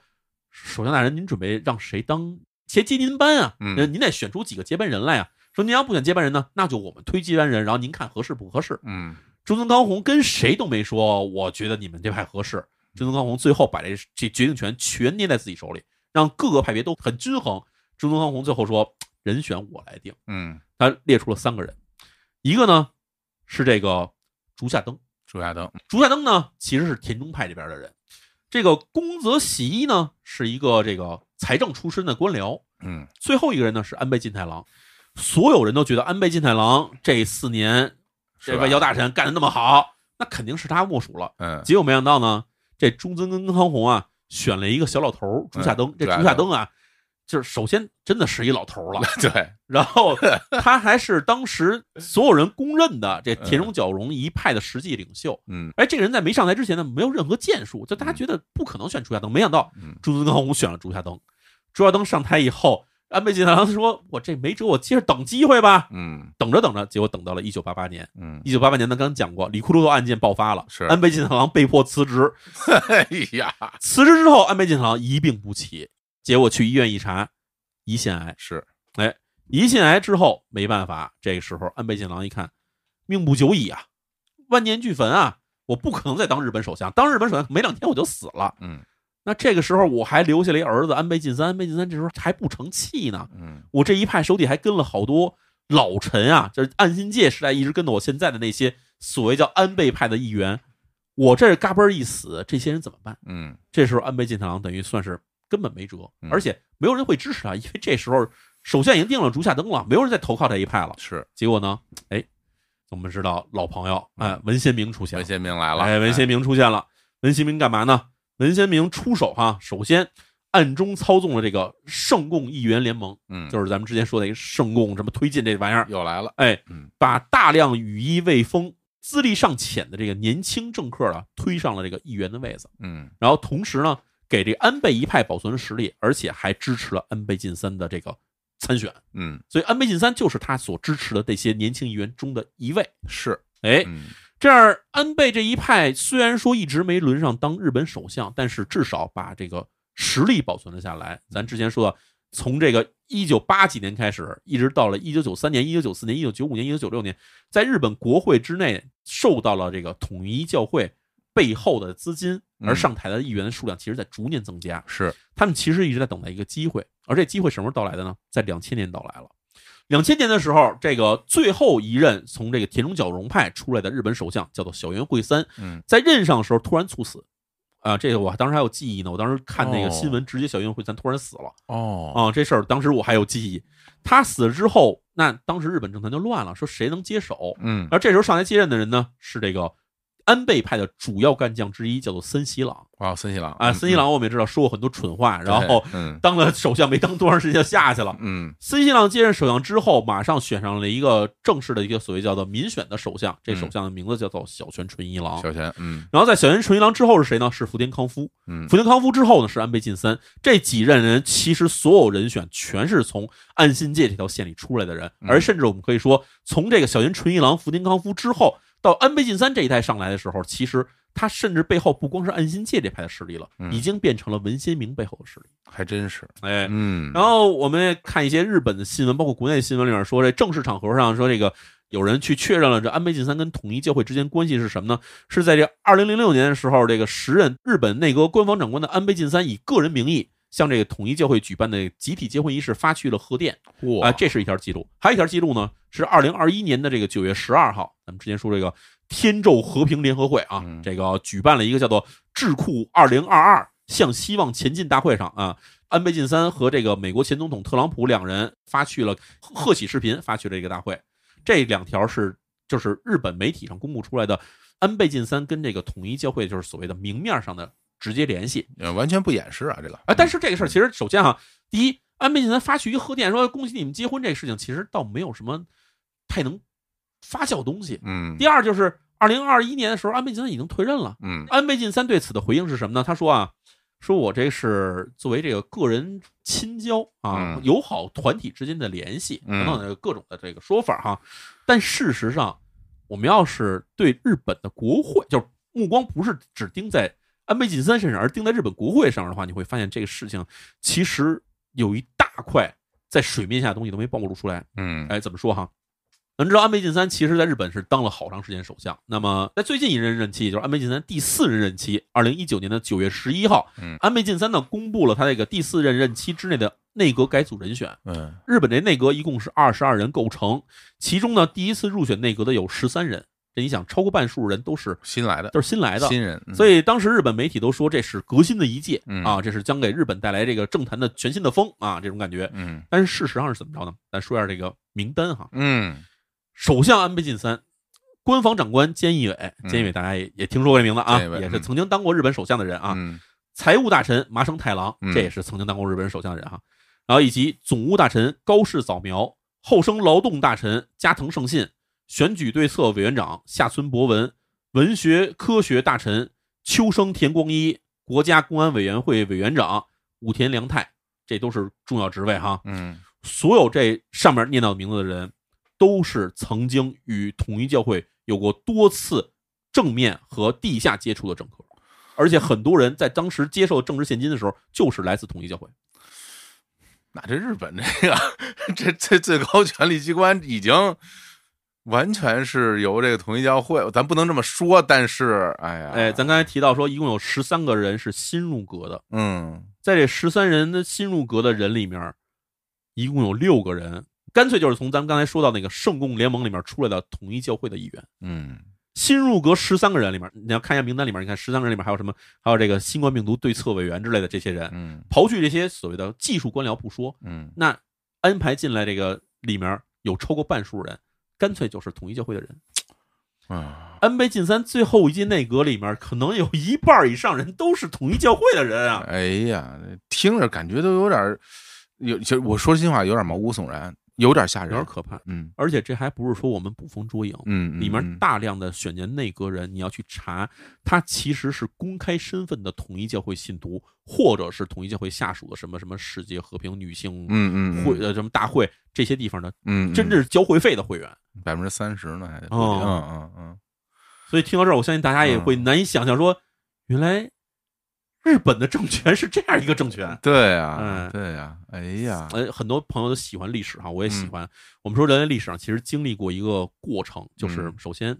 政教合一啊，啊、之后呢还有政教分离。嗯，那么我们知道是先有的政教合一，后有政教分离，是，对吧？而且在近代历史上，正是因为有了政教分离，让这个政治跟宗教开始脱离之后，政治才迅速演化成为了我们一个现代来看起来相对科学的一个制度系统、所谓的现代文明的依靠啊，现代管理方法了。对，而且通过这种方式建立的一些近代跟现代国家，他们形成的这种政治系统、政治这种社会系统，嗯也最后成为了人类的科学、工业等等方面的这些多次革命性突破发生的地方。是，对吧？你要是还是那种说大家一起念个经，然后就让这车能飞起来的话，嗯，对吧？这肯定不可能实现。对，当然现在还有很多国家可能大家能看得到，对是吧？对嗯宗教在这国家中的地位，没错，对吧？然后那大家也可以看到这些国家现在是一个什么状态，对对吧？嗯所以你看，现在我们可以说有一些传统宗教，嗯已经基本上跟政治之间的关系不是那么的密切嗯啊，。对，当然，还是有一些传统宗教跟政治之间的关系捆得非常紧。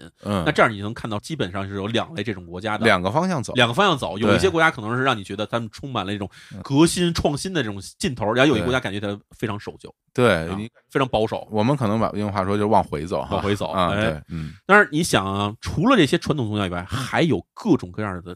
不断出现的新兴宗教。嗯这些新兴宗教呢，始终没有放弃说我们要攀上政治这棵大树的念头。嗯，你看，咱们之前讲过什么呢？奥姆真理教，哎呀，奥姆真理教咱说是一个暴力型邪教，嗯，对？吧？还有什么呢？旧有宗教的极端宗教主义分子，哎呦，对吧？一定要捆着政权。对，还有就是这种打着解放全人类、给人类带来幸福的这种以敛财、奴役信徒、贩卖信徒为目的的这种隐形邪教，嗯，这些宗教的目的其实最后都是想说，他们自己要把这触手伸向那些他们触不可及的区域，比如说政治界，比如说经济界，比嗯如说科学界，他们要把这些地方全霸占下来，成为他们可以吸血的地方。是，然后现在有时候想起来一个电影画面或者一个动画片的画面，嗯我们小时候经常会看到一个嗯非常看不见脸的一个很巨大的一个邪恶的东西在天上漂浮，然后他喊出一句口号，往往都是“我要征服全世界对，”。 对，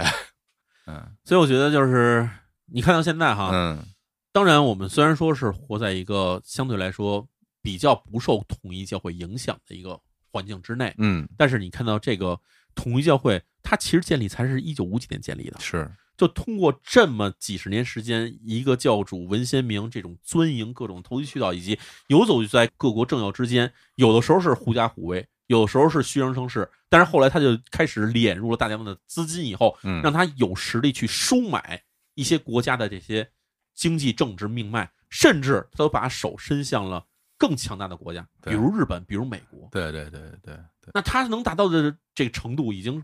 基本上不是我们随随便便聊天说这是一个邪教这么着能能表述出来的了。对，而且现在非常可怕的一点是，因为文先明已经已经已经死了嘛，对对，然后所以这个事儿就变就变得更加可怕，更加不可控。对更加不可控了，对，而且它都会隐形在你不知道的地方，没错，对就像我们刚才说，文先明把自己的所有的宗教场所嗯全变成了那种什么修身养性的地方。对对对，所以，哎呀，有点窒息， 不知道该怎么说好。但是我觉得这个东西，大家可能会觉得离我们的生活很遥远，嗯，但是我觉得其实，在我们的身边，可能也会有相关的东西，没只是错你不知道。而且我其实想在这边跟大家说明白一点哈，嗯就是文先明他的这个统一教会，嗯他最能麻痹人的一点，他并不是说在国外，那嗯比如说他去了日本、去了美国，甚至去了俄罗斯发展的时候，嗯，他不是用一帮韩国人在传教。是你要是用一帮韩国人传教的话，那简直太显眼了。他往往是发展了当地的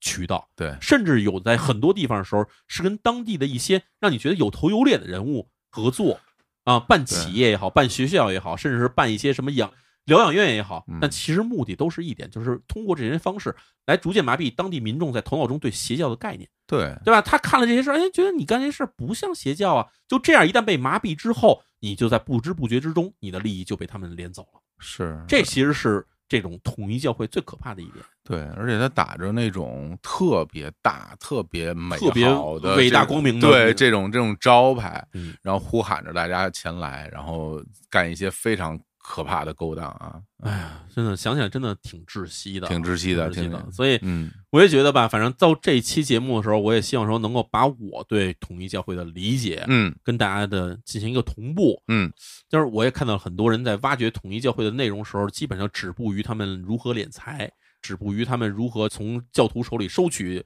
金银啊嗯这种东西。但事实上，你要看到他们其实敛财只是他们的手段，而他们的最终目的其实可能会要比这个可怕得多。他们可能是想要控制世界上的很多国家，来达到是他们最终的一种，我也不知道他们有什么目的，对但是可能对对很可怕的目的。对对对，嗯真的是，所以对我觉得，当然这本我们需要谴责一下什么嗯样的，就是那些主动的去出卖了自己给这些邪教的这些政治家们啊，对，啊，这确实要谴责哈。嗯那政治家们可以说啊，就是说我只是跟他保持了一个良好的私人关系嗯啊，或者我们只是在非常有限的程度上进行了合作嗯啊，仅限于个人往来等等这种借口。嗯，但是呢，这些政治家在私底下跟这些邪教组织的这些关系，其实我们虽然看不到，但是呢，却实实在在的可能会作用在每一个人的身边。对，而且相对于普通人来讲，他们会更清楚这个组织它整个运运行的规则以及他们想要做的事情。没错，对，在这样的前提之上，他们还想要去对跟他合作，对对，这就真的是我觉得嗯，活该，真是活该。对，好吧，行吧，那咱们这期聊统一教会的事情呢，嗯，我觉得可能不算一个结尾，因为毕竟嗯统一教会到现在为止也没有彻底完蛋，甚至有可对能它会以后变得越来越隐藏的。对，我们不排除它会变得越来越强大的可能性。嗯，但至少呢，在这里呢，我先给大家先做一个结论吧，哦，就是我们之前开始说，统一教会一共有四层洋葱，对吧？那么在这儿给大家再加深一下印象，嗯好，吧？第一层，统一教会呢是一个教主文先明自创教义，对教徒进行洗脑敛财的邪教。嗯而第二层呢，统一教会是一个以散播教义的名义向各国扩大影响力，并且利用影响力从政治、经济、宗教多个层面渗透进各个国家的跨国群体。嗯那第三层就是统一教会在利用它在各国的影响力，暗中进行了军火贩卖、嗯军火生产以及贩卖人口等等肮脏勾当的一个黑心组织。那第四层，也就是说我们觉得最可怕的一点，就是统一教会利用了自己地下教徒身份，渗透进各国的政务机关、情报机关，并且在不同的政治阵营之间谋求自己的利益，获取情报、出卖情报，并且最终实现他们不可告人的目的的一个黑暗组织。这就是统一教会的真实的面貌。哎呀， 感谢淼叔，感谢淼叔。好吧，今天我们这期节目就聊到这儿，嗯拜拜。拜拜。